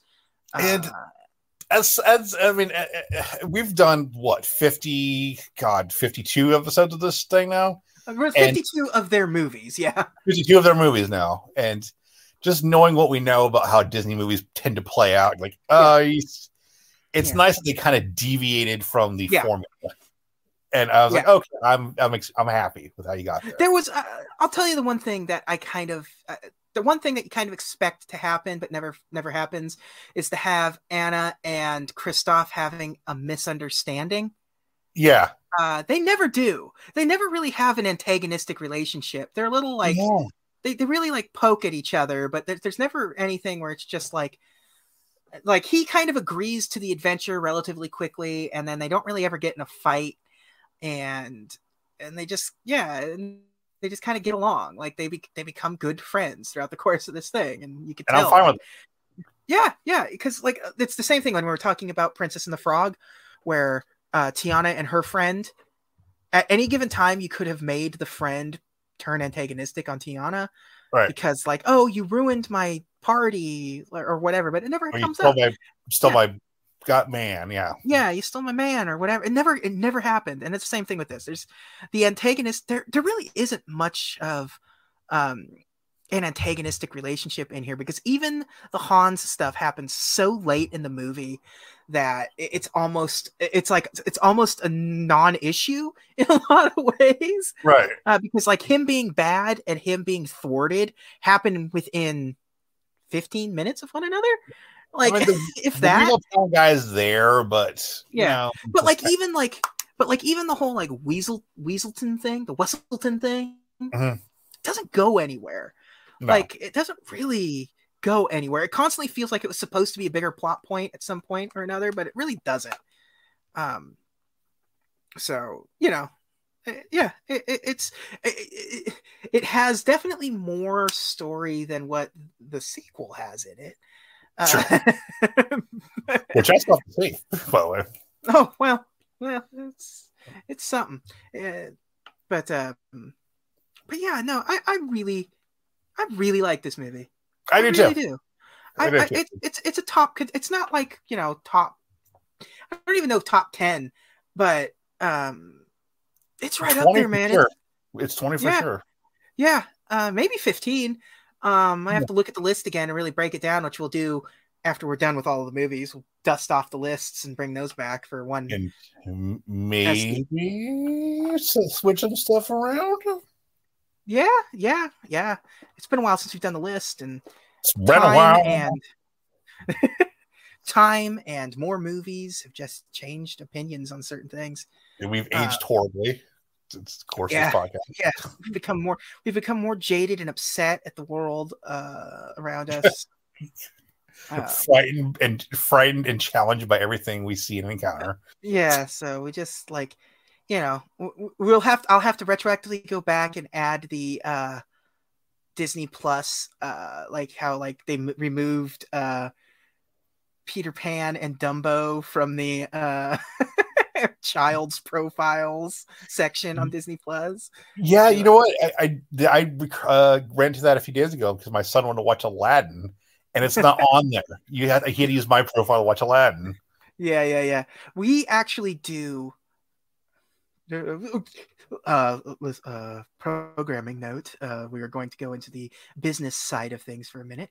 Uh, we need to go back and do Peter Pan because you weren't there for it, and it's the only episode you haven't been on. So you just need you to do. You I did it solo, and I, I, yeah, I did it solo, and I hate that episode. And we're going to uh, make a new one. I'm going to okay. make you do Peter Pan with me at some point and just sort of wedge it in there and be like, hey, this is. that's, that sounds, that's a, I'll make you do Peter Pan with me. You take this pixie dust, right? Here's a straw. um, okay. So, uh, boy, Frozen. Frozen's been one of those things that's just sort of been hanging out in yep. Disney for decades up until its final release, and I mean decades. Like Walt originally was involved in some of Snow Queen stuff, um, because it's Hans Christian Andersen, um, right. and even even before Snow White and the Seven Dwarfs came out, they were already starting to consider the Snow Queen as a potential next one, um, and, and even like it was going to be like in like. a package feature kind of thing or whatever, you know, um, because I think at one point it was going to be in one of those World War Two era like miscellaneous things. Remember how they had like all those all those nonsense that we talked about in the forties? Or just, oh, like, like Funny Fancy Free or and... yeah, yeah, um, but yeah, it, it just never really um, like there was going to be a, and I think. Uh, M G M went on to do something like a Hans Christian Andersen uh, thing, which made Disney go back and like, well, there's no reason for us to do uh, this now, you know, like because they've already because they, they've done their Hans Christian Andersen multi-package uh, right. movie at this point, starring uh, Danny Kaye as Hans Christian Andersen. Uh, so that's, um, but, but yeah, you know, it got renewed in the, uh, nineties, uh, during sort of the Renaissance era.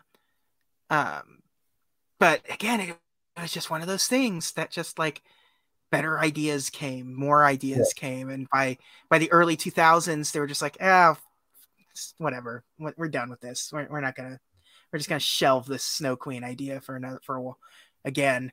Um, and, and like Glenn Keane was, was the guy that trying to get that going. But then like once he le- and Glenn Keane, um, was the like a key animator for Little Mermaid, Beauty and the Beast, Aladdin, even Tangled, um and he just sort of walked away from the project too, and so like just basically killed it. um and and another one of those like, well, Michael Eisner needs more ideas, so what's some ideas that we have? Well, but the, you know, the thing is, the movie came out right when it needed to. Yes. And it worked yeah. out great. If it come out like maybe five years before, it would have been the wrong time. Yeah.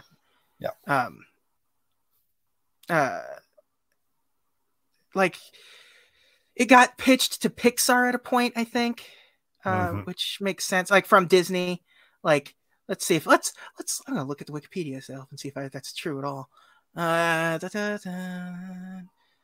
Michael Eisner, then chairman and chief executive officer of the Walt Disney Company, offered his support to the project and suggested doing it with Oscar-winning director John Lasseter at Pixar after the then ex- the then expected renewal of Pixar's contract with Disney.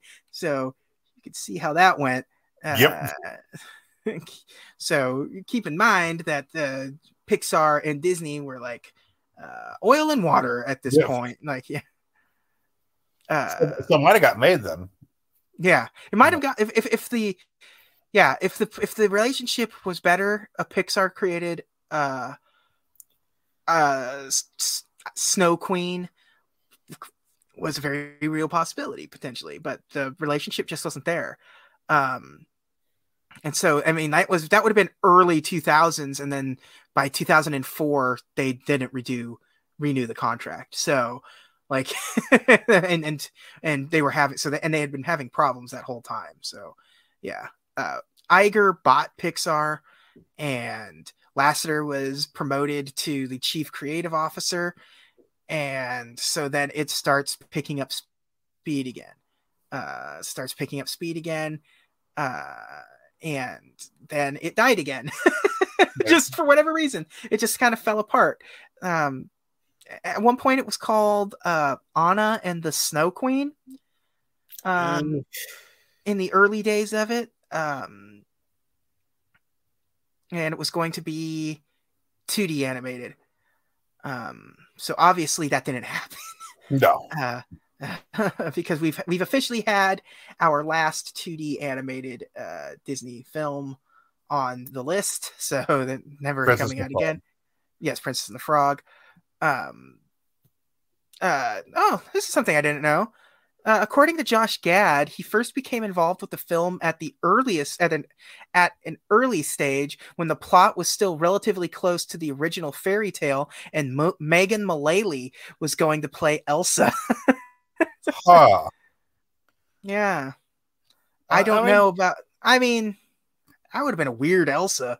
Yeah, it's two thousand, twenty ten. It just. Lost itself again, and yeah, like Anna, yeah, honey, honey, stop doing that.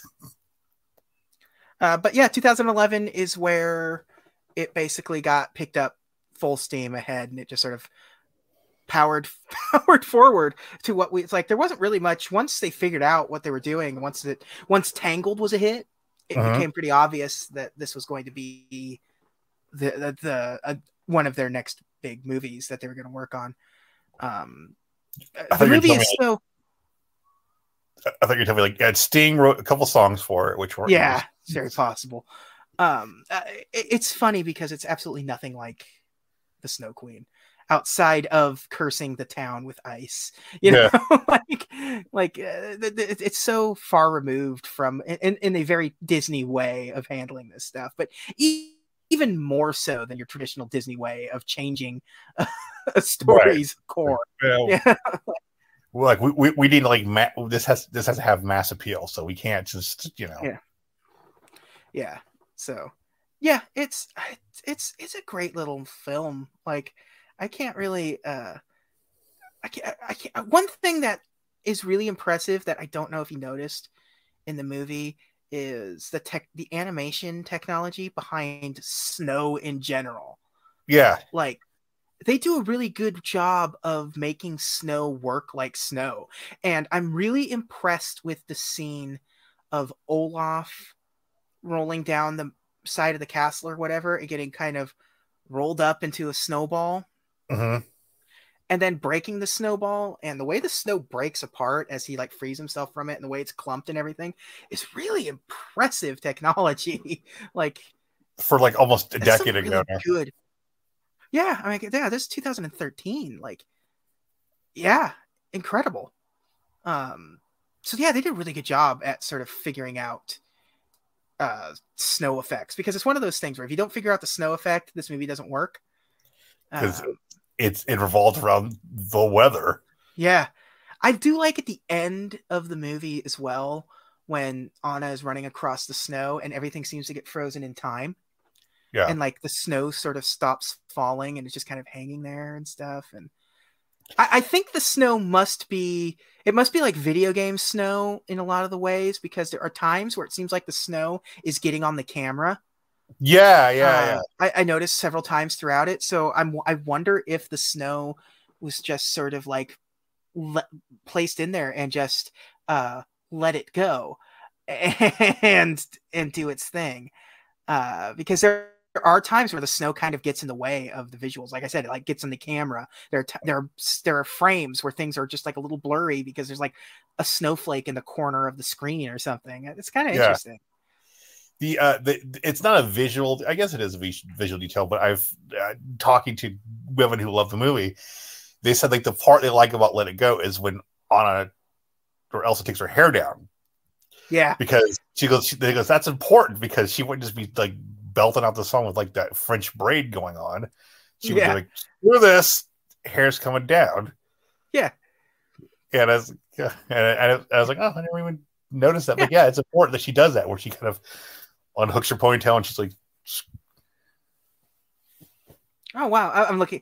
Uh, uh, Frozen was released for digital download February twenty-fifth, twenty fourteen on Google Play, iTunes, and Amazon, and it was subsequently released March eighteenth, twenty fourteen on home video. So it was a digital movie first. Wow. So that's so that that's that's got to be an early example of that, because that's super common now. Like sure. the digital version, like get it, get it, you know, two weeks early, like uh, on digital, and then it comes out on home video, like a, you know, two weeks later or a month later or whatever. Like, and in this case, it was like almost get it physically and digitally. yeah, yeah. So I didn't know that. I, I guess it's probably something I did know, but then subsequently forgot, because it's kind of a, it's it's. I really didn't get in on digital stuff until way later. Uh, I'm still not one hundred percent in. I still will go physical media if I get the opportunity, but I'm not one. I'm not one against getting the digital version of something, especially if it's cheaper, or in some instances, it's just like, I just want to watch this now. So I'm not going to wait an extra month. I will just get Midsummer now or something. Like, yeah. I mean, but I mean, you're, you're still on the cusp of that generation where it's like, it, it's, which is my generation. Like, I like owning my shit. I like physically doing yeah. my shit. Also, like, you know, I'm I, I am sort of like a resolution snob, so like I can run in four K. So why not run in four K? I definitely uh, running in four K over my home network is not particularly an option a lot of times. If you're trying to stream, um, yeah, it's not. Uh. Yeah, yeah.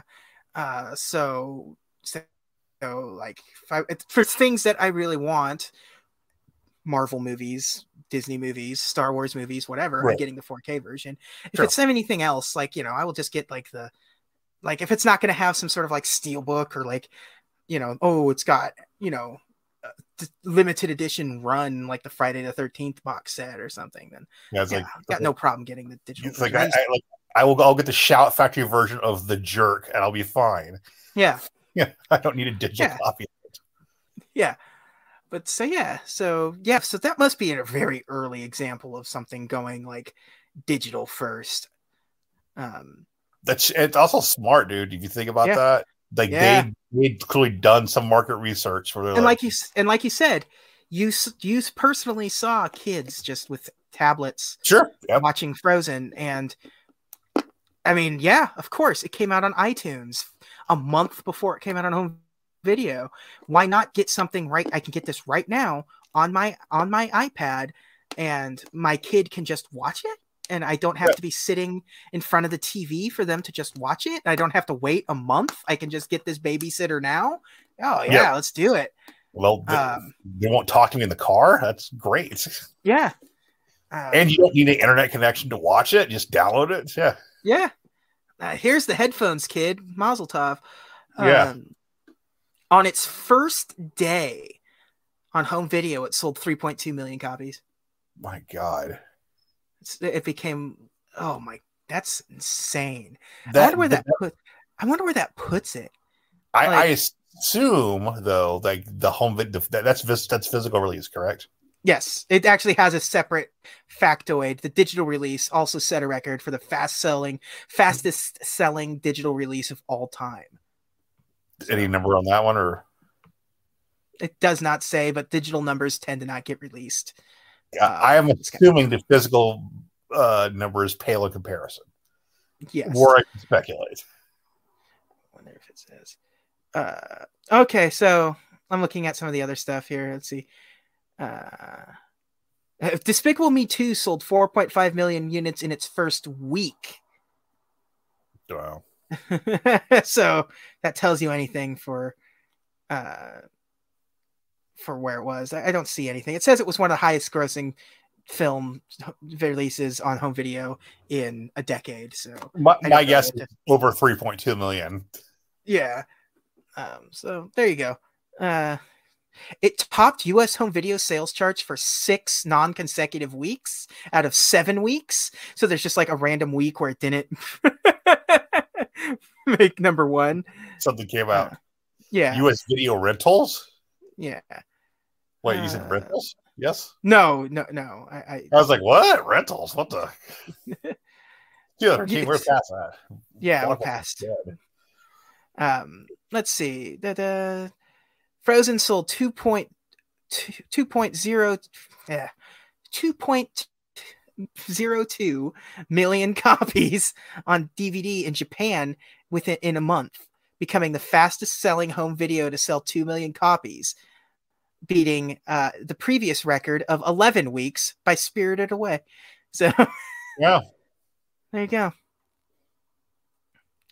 Uh, let's see. Frozen is the biggest selling Blu-ray in the United States of all time with over seven point five million units sold, narrowly beating Avatar. So wow, that's impressive. This is uh, following of- yeah. A, a sing-along reissue of Frozen was released yes. on D V D in November of twenty fourteen. Yeah, I read that so. version. Uh, but this is also kind of like when this movie came out, like kind of the period where, oh, now Blu-ray players are kind of more affordable. Yeah. Yeah. yeah. Oh, yeah, yeah, yeah, yeah. Uh, T V broadcast, really do not care about T V broadcast rights. Box office, baby. There we go. That's what I want to know. Nick? Do you know what the budget for Frozen was? Oh, thirty-five million dollars? one hundred fifty million dollars. Was the budget? Was the budget. Oh, oh okay. Yeah. I was way off. You're, you're definitely, definitely way off. I'm not even uh, the same zip code. Yeah, yeah, yeah, yeah. Um, it earned four hundred point seven million dollars in North America, and roughly eight hundred eighty million dollars in over in other countries, for a worldwide total of one point three billion dollars. Uh, ah, so it's... Uh, absolute failure of a film, and almost nobody... And uh, based on Hollywood math, nobody... Uh, so, so doing that, it's like... Uh, ten percent of its budget, or ten percent of what, yeah, yeah. Yeah. Uh, according to Deadline Hollywood, it it has profited over four hundred million dollars. Yeah, but you uh, gotta look at the gross and... Yeah. Nothing that. Uh, yeah, yeah, yeah. Uh, Freaky's no way talking about that. Yeah. It's the third highest grossing Walt Disney Pictures release of all time, and the eighth highest grossing film distributed by Disney of all time. So it's I'm assuming it's going to get a theatrical release once things are, you know. Oh, for sure, for sure. Yeah. It's been a while. Disney used to do that stuff all the time, uh, theatrical re-releases. But with uh, you know, um, the way the home video market works these days, it made a little less sense for them. They kind of mm-hmm. jumped back into it with the three D re-releases and stuff, right? Um, which was pretty good. I liked a lot of that three D re-release stuff, but they never. I feel like we're about we're about back because Disney has been doing really bad lately at yeah. the theatrical re-releases of stuff, and once this pandemic stuff is over and they need to recoup some losses, um yeah.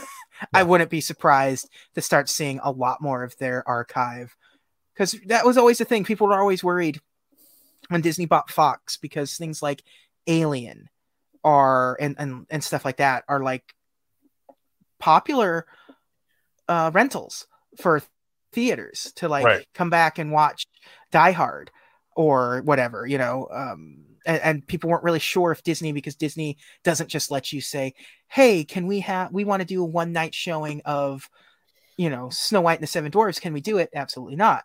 Yeah. Because uh, Disney's incredibly protective. I don't think they would do that with the Fox stuff in particular, but um, yeah, there was some kerfuffle over that. Though. There was some kerfuffle early on.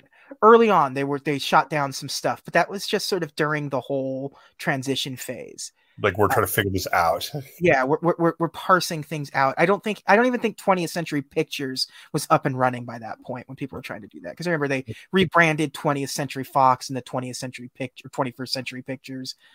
Um, we just want to do a Fathom Events Predator, man. Come on. Yeah, um, but now now that things are kind of settled down, and then once the theaters start, like once once this is once this pandemic thing, by next. Next year, you're probably going to start seeing Disney really sort of crank out some classic stuff to really get the money back into this, the coffers. Um, that that being said, just freaking release Black Widow digitally. Jesus. Come uh, on. I mean, hopefully, I mean, by then, so many people should be, should, being the operative word, at least vaccinated or in the process of getting vaccinated. But even then, you can't really start doing stuff until, like, you know, June. And by then, this it's been out for a month, and you've got to deal with all that nonsense. It was supposed to come out last June. Yeah. It was, it was, yeah. It was going. No, it was going to be like it was going to be their spring movie. I think it was going to be May of last year, and then it got right. pushed to June. And then it was just like, okay, we're just going to keep pushing it and pushing it and pushing it until they pushed it to now. And, the, and then and the merch is come and gone. So it's just yeah. Fun. Yeah, the pro- the merch, the, yeah, yeah, the cross promotions and everything of just like I yeah, the I'm Lego sorry. set, the Lego set still there, ready to at any time you can you can buy the. It was like when, yeah, it was like when Wonder Woman eighty-four, like all of like the Doritos and the candy and everything, mm-hmm. all that was yeah, out yeah, on shelves, yeah. and by the time by the time the movie finally came out, it's like, well, you can't stop that machine once the motions have started, so. Uh, yeah, it starts no... months in advance before the movie even comes out. Yeah, oh yeah, yeah. Especially when it comes to something like that, when a big franchise film like that. Yeah. Um, but yeah, it's oh. ten years anniversary coming in twenty twenty-three, so that'd be a good time yeah. to do it. Yeah. Uh, let's see. Uh, the second Disney. Uh, let's see. Okay, this is on March second, twenty fourteen. It's one hundred first day of release. It surpassed the one billion mark, becoming the eighteenth. Film in cinematic history, the seventh Disney distributed film, the fifth non-sequel film, and the second Disney distributed film in two thousand thirteen, and the first animated film since Toy Story three to do so. So in two thousand thirteen, Iron Man three also came out, which is another movie that yeah. reached a billion dollars. so, uh, and apparently, uh, it was one, it was an early like. Uh, it was the top-selling uh, pre-order ticket on animated film for Fandango that they'd ever had. Like it, just, wow. even pre-release, this movie's buzz was starting to get out of control. Um, so, and it's funny because it's not like Disney, like previous movies. Like we just did Wreck-It Ralph. Wreck-It Ralph was a big hit, but it wasn't this big of a hit, and it was much no. more. It was much more of a boys' movie. So it was going to be like to have Disney kind of go back to their. You know, people look forward to Disney's. Butter. Yeah, people look forward to the Disney style. They want, they like the fantasy um, stories, this fairy tale stories, and this is every bit as a fairy tale story as anything they've ever put out. Yeah. Um, but yeah, that movie was just a massive hit. Just this insane hit. Too bad um, they didn't put merch out for it, though. Yeah, it's, it's just a real shame. Um, well, oh, there was a lawsuit over the Let It Go song, claiming it ripped off some music. That uh, the suit was dropped in twenty nineteen. That's wrong. Recently. Yeah. Uh, like cultural impact, and like there's like four four paragraphs of uh, the in two thousand fourteen uh, a report of the one hundred most used baby names conducted by Baby Center, Elsa was ranked eighty-eighth. Mm. uh, for the first time that name had appeared on the site's chart, so uh, never appeared on the chart until Frozen came out, so there's a lot of Elsas out there, um, strictly because of the Disney movie. Uh, of what she was, she had emotional baggage. Why would you saddle your daughter with that name? Actually, that was one of the things. If you look at the uh, Wikipedia for it, there is like a controversies section, and it's mostly very uninteresting, where it's like perceived L G B T parallels, and like nobody cares. It's fine. The community yeah. built onto it and made religious radicals go boo, and everyone else is just like, "Hey, go to hell, old man." Uh, Religious radicals easily triggered. What? What? Yeah. Uh, and and it's portrayal of emotions. Allegations of sexism occurred following a statement by Lino Di Salvo, the film's head of animation, who said to Fan Voice's Jenna Bush, "Historically speaking, animating." Animating female characters are really, really difficult because they have to go through these range of emotions, but you have to keep them pretty. And yikes. Yee, my dude. Uh, Maybe don't trot that fella out there. Yeah. Uh, it's, it is hard no matter what the gender is. I felt so horrible for, for him, uh, said, uh, the director.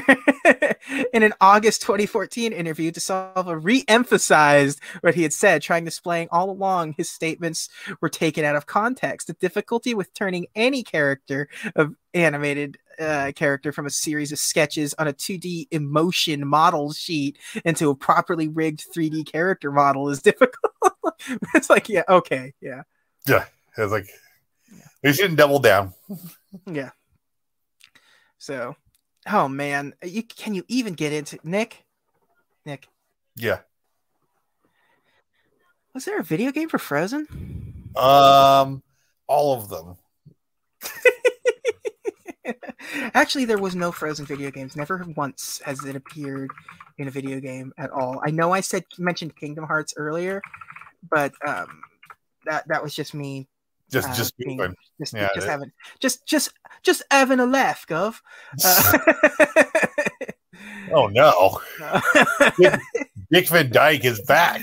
Yeah, I feel like we have to do it every once in a while. Yes, there's been like how many, how many? I, I don't even know if there was like. I'm trying to think of like console games, but I think there was a Wii game or a Wii U game. Maybe. Maybe I'm looking. There's definitely a. Th- I'm looking at a three D S game here right now. Yeah, I mean, uh, Disney movies a- are always on a on a, on a portable. Yeah, yeah. It doesn't look like there was anything uh, console-y for it, other than your typical, you know, Kingdom Hearts, uh, Disney Infinity, um, that stuff. Uh, definitely Disney Infinity. Yeah. Um, yeah, for, yeah. There was a D S game. There was board games. I'm looking at uh, Frozen Monopoly and Frozen Trouble. Uh, lots of mobile get, games. Lots when of you mobile get the Monopoly games. game, that's where you're like, oh, okay, yeah. It's... When you're a sing- when you're a, when you're a singular property and you get your own Monopoly game, yeah. Like it's one thing when it's like Disney Monopoly, and it's just like, oh, here's a bunch of like co- animated films that are property, but then it's like Frozen Monopoly. It's like, oh, it's just like this one thing gets its own Monopoly game. Huh? Frozen Monopoly. Would you get your own Monopoly game or your own Uno deck? Yeah. Uh, Frozen also has this. Um, dubious honor of being one of the most like bootlegged visually for like Android games. There's all this uh, like really there's all this like really weird stuff, and for whatever reason Elsa is sort of become sort of the face of all of these really weird, it's like, you know, that weird YouTube rabbit hole that kids can go down that everyone's really worried about, where it's just Elsa like, Gate. You talk about Elsa Gate? Yeah, it, it it flows into the gaming stuff because, like, you know, it has all like, oh, here's the Finger Family song, but it has Elsa and Hitler in it, and they're yeah. doing weird. It's the same thing with there. It's like, here's Elsa, like Elsa dentist, Elsa doctor, and it's like you like Elsa clean her feet, like, it's like yes. and, and, and that's and that's not a joke. That's how this stuff is. And you just go there, and there's just countless versions, and like Elsa is like the face of the like fetish, the, basically some fetishization of Elsa. Yeah, this this weird this weird like fetish game stuff. Like, here's Elsa in an Amp back of an ambulance and you have to help her. It's like, this is very you're being very specific about this and I don't like it, please go away.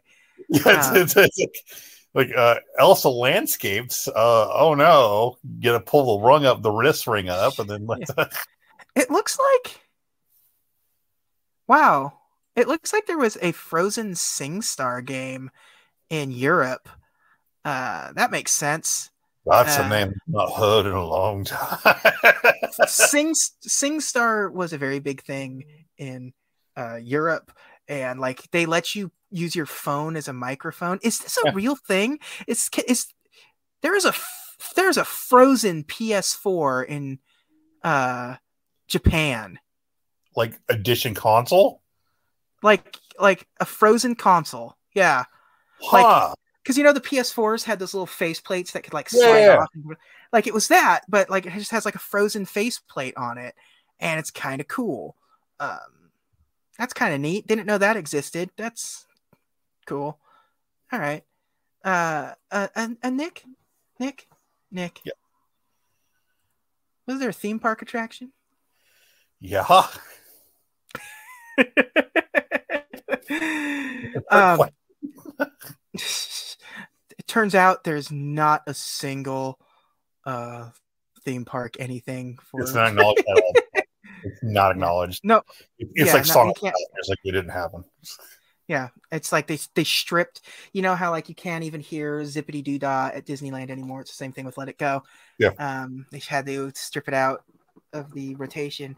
Um, no, man, they did everything they could with Frozen at the theme parks, both both of the big ones, both Disneyland and Disney World. Uh, the meet and greets at both theme parks, like the wait times were like two hours at times. Yeah, I, I'm guessing like, she also is like a popular character breakfast. Uh, yeah, yeah, um, yeah, ridiculous. Like the wait times were ridiculous, and they started doing that stuff early, early. There was definitely like featured in all the parades, all of the shows.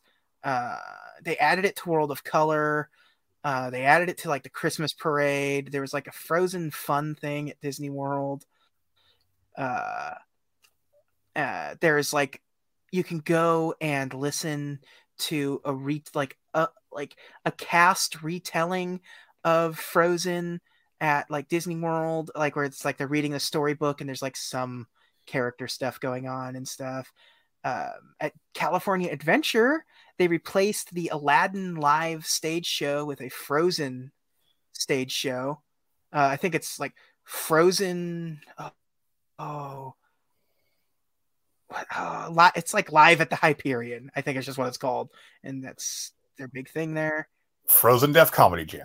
Frozen Deaf Comedy Jam, and Disney World has a ride. There's an actual oh, ride at. Did Disney you on that one when you went, or? I did. It's actually one of the, it's at um, Epcot, uh, surprisingly enough. Um, it's, it's, it's where you think it would be in Epcot. Cause it's in, it's, you would, cause, okay. So Epcot has the two sides uh-huh. uh, to it. It's, you've got the, um, I don't know what you call it, the feature side where it's got all of the, like, this is where the submarine voyage is. It's like the Tomorrowland version of Epcot where it's okay. like, it's got the mission to space, uh, the, uh, what else? It's, you know, the Dreamfinder stuff that everyone loves and submarine voyage and, um, uh, the uh, Starship Earth, I think is what okay. the call is called. Yeah. Yeah. And then you have the sort of like the world pavilion, which is where you just eat and drink your way through the, all the countries of the world. Uh, and that's where they put, um, that's where they put the Frozen ride. I forget what, like, uh, it used to be. It used to be something else. Oh, it's Maelstrom. There you go. It used to be a ride called Maelstrom. Um, but now it's at the um, Norway Pavilion, obviously, because that seems to be where it could fit in the best. Sure, yeah. Uh, and it is actually a really cool ride. Like, you're on a boat and you're just kind of going through the uh, the Frozen rides. Like, the queue is, a lot of the queue is the uh, that that shop that we were talking about with the sauna and everything. Yeah. Uh, that's what a lot of the queue is. And the ride is like a nice little boat ride, and it's got some good animatronic stuff. It's got that sort of that, the animatronics are really smooth, and it's got that sort of like Madame Leota effect to it, where it's just well, like they're projecting the animation inside of the animatronic. So it can like, so it's really expressive and moving. And it's not just like a robot head. Mm-hmm. Um, and it does, like, when you get to like the Let It Go part, uh, where she like you you like they put you in the room with Elsa, and then you like start moving around in the room following her, and then she pushes you away and you're going backwards in the ride, like down a little, like it's it's like a really well done, cute little ride. It's not long, but it's I really like that ride, and it has like a two hour wait every time. Oh. It's like it was just like ridiculous. It's incredible. That's like Star Tours, brother. Yeah, it's like one of the most popular popular rides there, and it's also because it's also one of the newer ones. I mean, it opened in twenty sixteen, and by the time I was there, what I was there in twenty eighteen, I think. Yeah, I believe so, so. So you know, it's only a couple of years old. It was still one of the newest rides at Disney World altogether. So, uh, yeah, that's a great. It's called Frozen Ever After. So, oh. yeah, it's really good. Uh, definitely highly recommend it. I think there's only like two rides in the World Pavilion part of Epcot too. And I missed the other one. I didn't know there was a uh, ride in the Mexico part of it that had featured the, the Three Caballeros. Uh, oh. So I'm very upset that I missed that. I'm sure it's not a great ride, but I don't care. It's got uh, Three Caballeros in it. Yeah, you, you got to look at it another trip, basically. Yeah. It was, nah, I'll get into it another time. Yeah. It's because the fiftieth anniversary of Disney World this year. And I was going to do that. But why? What happened? What changed? Uh, nothing really. I'm just not really in the mood for it right now. Oh, here. Okay. Uh, yeah, yeah. There's a lot. It's just, you know, it's it's hard to, you know, there's just, there's, who knows? I just feel down, and I don't know why. I don't know what caused it. There's just this malaise over, and I can't explain it. Now, when you were talking, you said, were you saying bootleg? I thought you're like, oh, it's one of the most bootleg movies. I imagine it was. I, I would. I definitely saw it on the uh, table at the swap meet that I used to go to all the time, well before it came out on home video. So, oh yeah, yeah I'm sure. I'm sure it is a back in the uh, hey, I gotta, I'm gonna, start, I'm gonna start torrenting stuff. Yeah, but you know, and of course, of course, we always ended like, was there a sequel? Yes, there was a sequel. There's, there's multiple. A, a betweakle. There's there's several things. I'm looking at. Uh, Uh, you've got Frozen and Frozen two. You've got uh, uh, Frozen Fever. Yes. Frozen. One, t- yeah. Frozen Fever is one my kids love.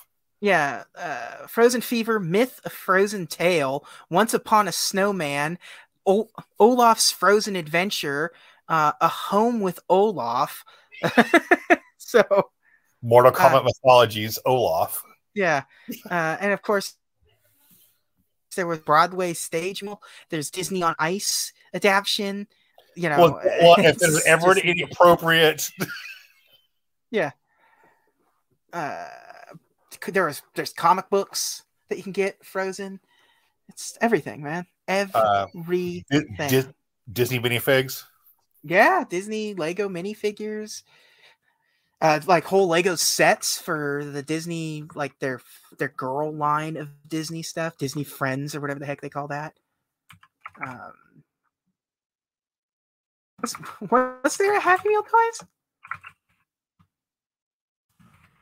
Do you remember? Uh, I believe so. Yes. Let's let's Google. Ha- Frozen two for sure. There's Frozen two, Frozen two, Frozen. It looks like Frozen two did. I don't see anything for Frozen one. There's Campbell's Soup. You know what? I actually remember this, the Campbell's Soup. Yeah. Yeah. So, yeah. So, eh, we can talk about that when we get to Frozen two. Right. We'll talk at length about Happy Meal Premium toys when they were really Happy Meal Premium toys. Um, so I think we'll just wrap it up with, we're not going to dive into the films because it's relatively recent, but I think it does help. I think we will just look at the top ten um, grossing films of uh, twenty thirteen. That sound fair? Works for me. All right. Uh, number one highest grossing film of twenty thirteen. Frozen. Yes. Uh, your kids agree. I'm so sorry. My child's unhappy. It's it's fine. Children children are unhappy. It happens. It's no reason to be apologetic. You uh, number two. Number two is Iron Man three. So people hate that, that movie. Makes a lot of sense. That was. Yeah. Yeah, Iron Man three, I didn't like it at first, but the more I've seen it, the more I was like, oh, actually, it's a really good movie. It's fine. Yeah. It had a ba- it had some sort of dubiousness going around to it because remember how they had to change a lot of stuff because they needed it to be big in the Chinese market, and then even in the Chinese market, they changed it even more. Yeah, it's like, uh, I think you cheat us out of the Mandarin. Uh, so. Yeah. Uh, The Hobbit, The Desolation of Smaug, uh, Smaug, whatever. Smaug. Uh, Uh, number four. Oh wait, number three is Despicable Me two. Hobbit is number four. The Hunger Games: Catching Fire is number five. Oh, okay. Uh, number six, Fast and Furious six. There's that. That's up your wheelhouse. Yeah, baby. Uh, number seven, Monsters University. You know, I never finished Monsters University. I started it and never finished it. Uh, uh, number eight, Gravity. That's the Matt Damon uh, movie? No, that's the Sandra Bullock, George Clooney movie. Oh, we're astronauts. Yeah. Uh, number nine, Man of Steel. Oh. Uh, yeah. And then number ten, uh, Thor, The Dark World. So really just... What? Not not a great nine and ten situation going on no. here, but I mean, um, if you had to cho- choose between Thor: The Dark World and Man of Steel, you're like, hey, gun to head, you got to watch one of them. Uh, you know what, Loki's in, in, in Dark World, so I'll just go yeah. with that. Yeah, yeah, yeah. That's uh, yeah. Oof, boy. Yeah, you you want to do uh the Snyder Cut episode of uh.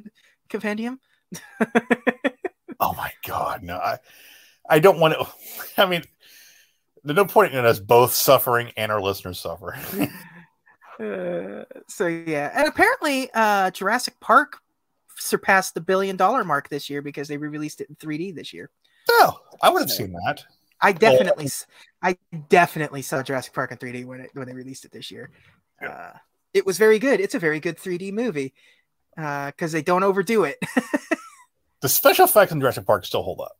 I mean, oh, still, still some, some of the, so much of it is still some of the best. Like, like well, they do the smart thing where they knew their uh, limitations, and s- most of the movie takes place at night. So yeah. And it really surprising amount of practical effects on movie. Yeah, it, it, it, it, combining practical effects and C G at night. Uh, really hides the limitations of the medium in nineteen ninety-three. So, so there you go. That's a that's a hell of a that's a hell of a year. twenty thirteen yeah. was one heck of a year. Um, yeah. Guys, Frozen's a good movie. Frozen's great. Frozen is great. I will uh, sing its praises nonstop. I think it's, you know, it may got overplayed a little bit, but I think it's kind of right back to where it needs to be. Uh, it's think, not overplayed anymore, and and the sequel deserves, didn't. It deserves its hype.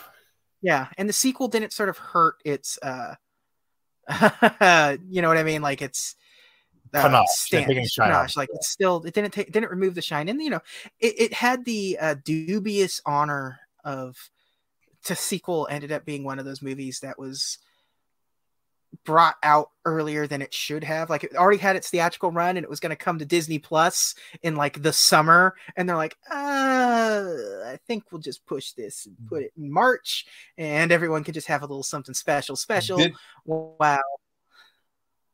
Yeah, because it, it was like uh, wasn't a stealth launch almost in a way where it's like, oh hey, you know what? No, and, and it was yeah, like no, it was like we're gonna put we're gonna put Frozen out like next week or something on Disney Plus. Like it was never designed. It was going to be like one of those like, and then six months after the home video release, we will release mm-hmm. it on Disney Plus kind of stuff. But then it was just like, boy, things aren't looking too great. We'll give them a little treat uh, yeah. to, to to so that they can stay inside and watch a movie with their kids, and by the time you know, eh, this should be all wrapping up real quick. So, happy one year anniversary of this two week stay at home thing. Yes, exactly. Uh, so yeah, that's that. So, Frozen, uh, that'll be high up on the lists. Uh, sure. Yeah, uh, that was number fifty-three. Next week, the fifty-fourth, or next time, week is a little misnomer at this point. Yeah. Uh, uh, next episode of Disney Compendium will be uh, number fifty-four and Big Hero six. Enjoy. Uh, yes, it's uh, Disney. It's a Marvel movie in Disney's, uh, you know, animation studios timeline. So a Mar- a Marvel movie is in the uh, pantheon of the same league as Snow White and the Seven Dwarves and Aladdin. So that's crazy so, thing about. Yep. Yeah, yeah. So uh, excited for that. I haven't seen Big Hero six in a while. Yeah, me either. Uh, but I, I there's parts I, just, I remember vaguely. I was like, oh man, that movie. Well, we'll get into it. But we'll get into it. We'll get into it. Yeah. But yeah. So thanks you all again for joining us, and have a magical day.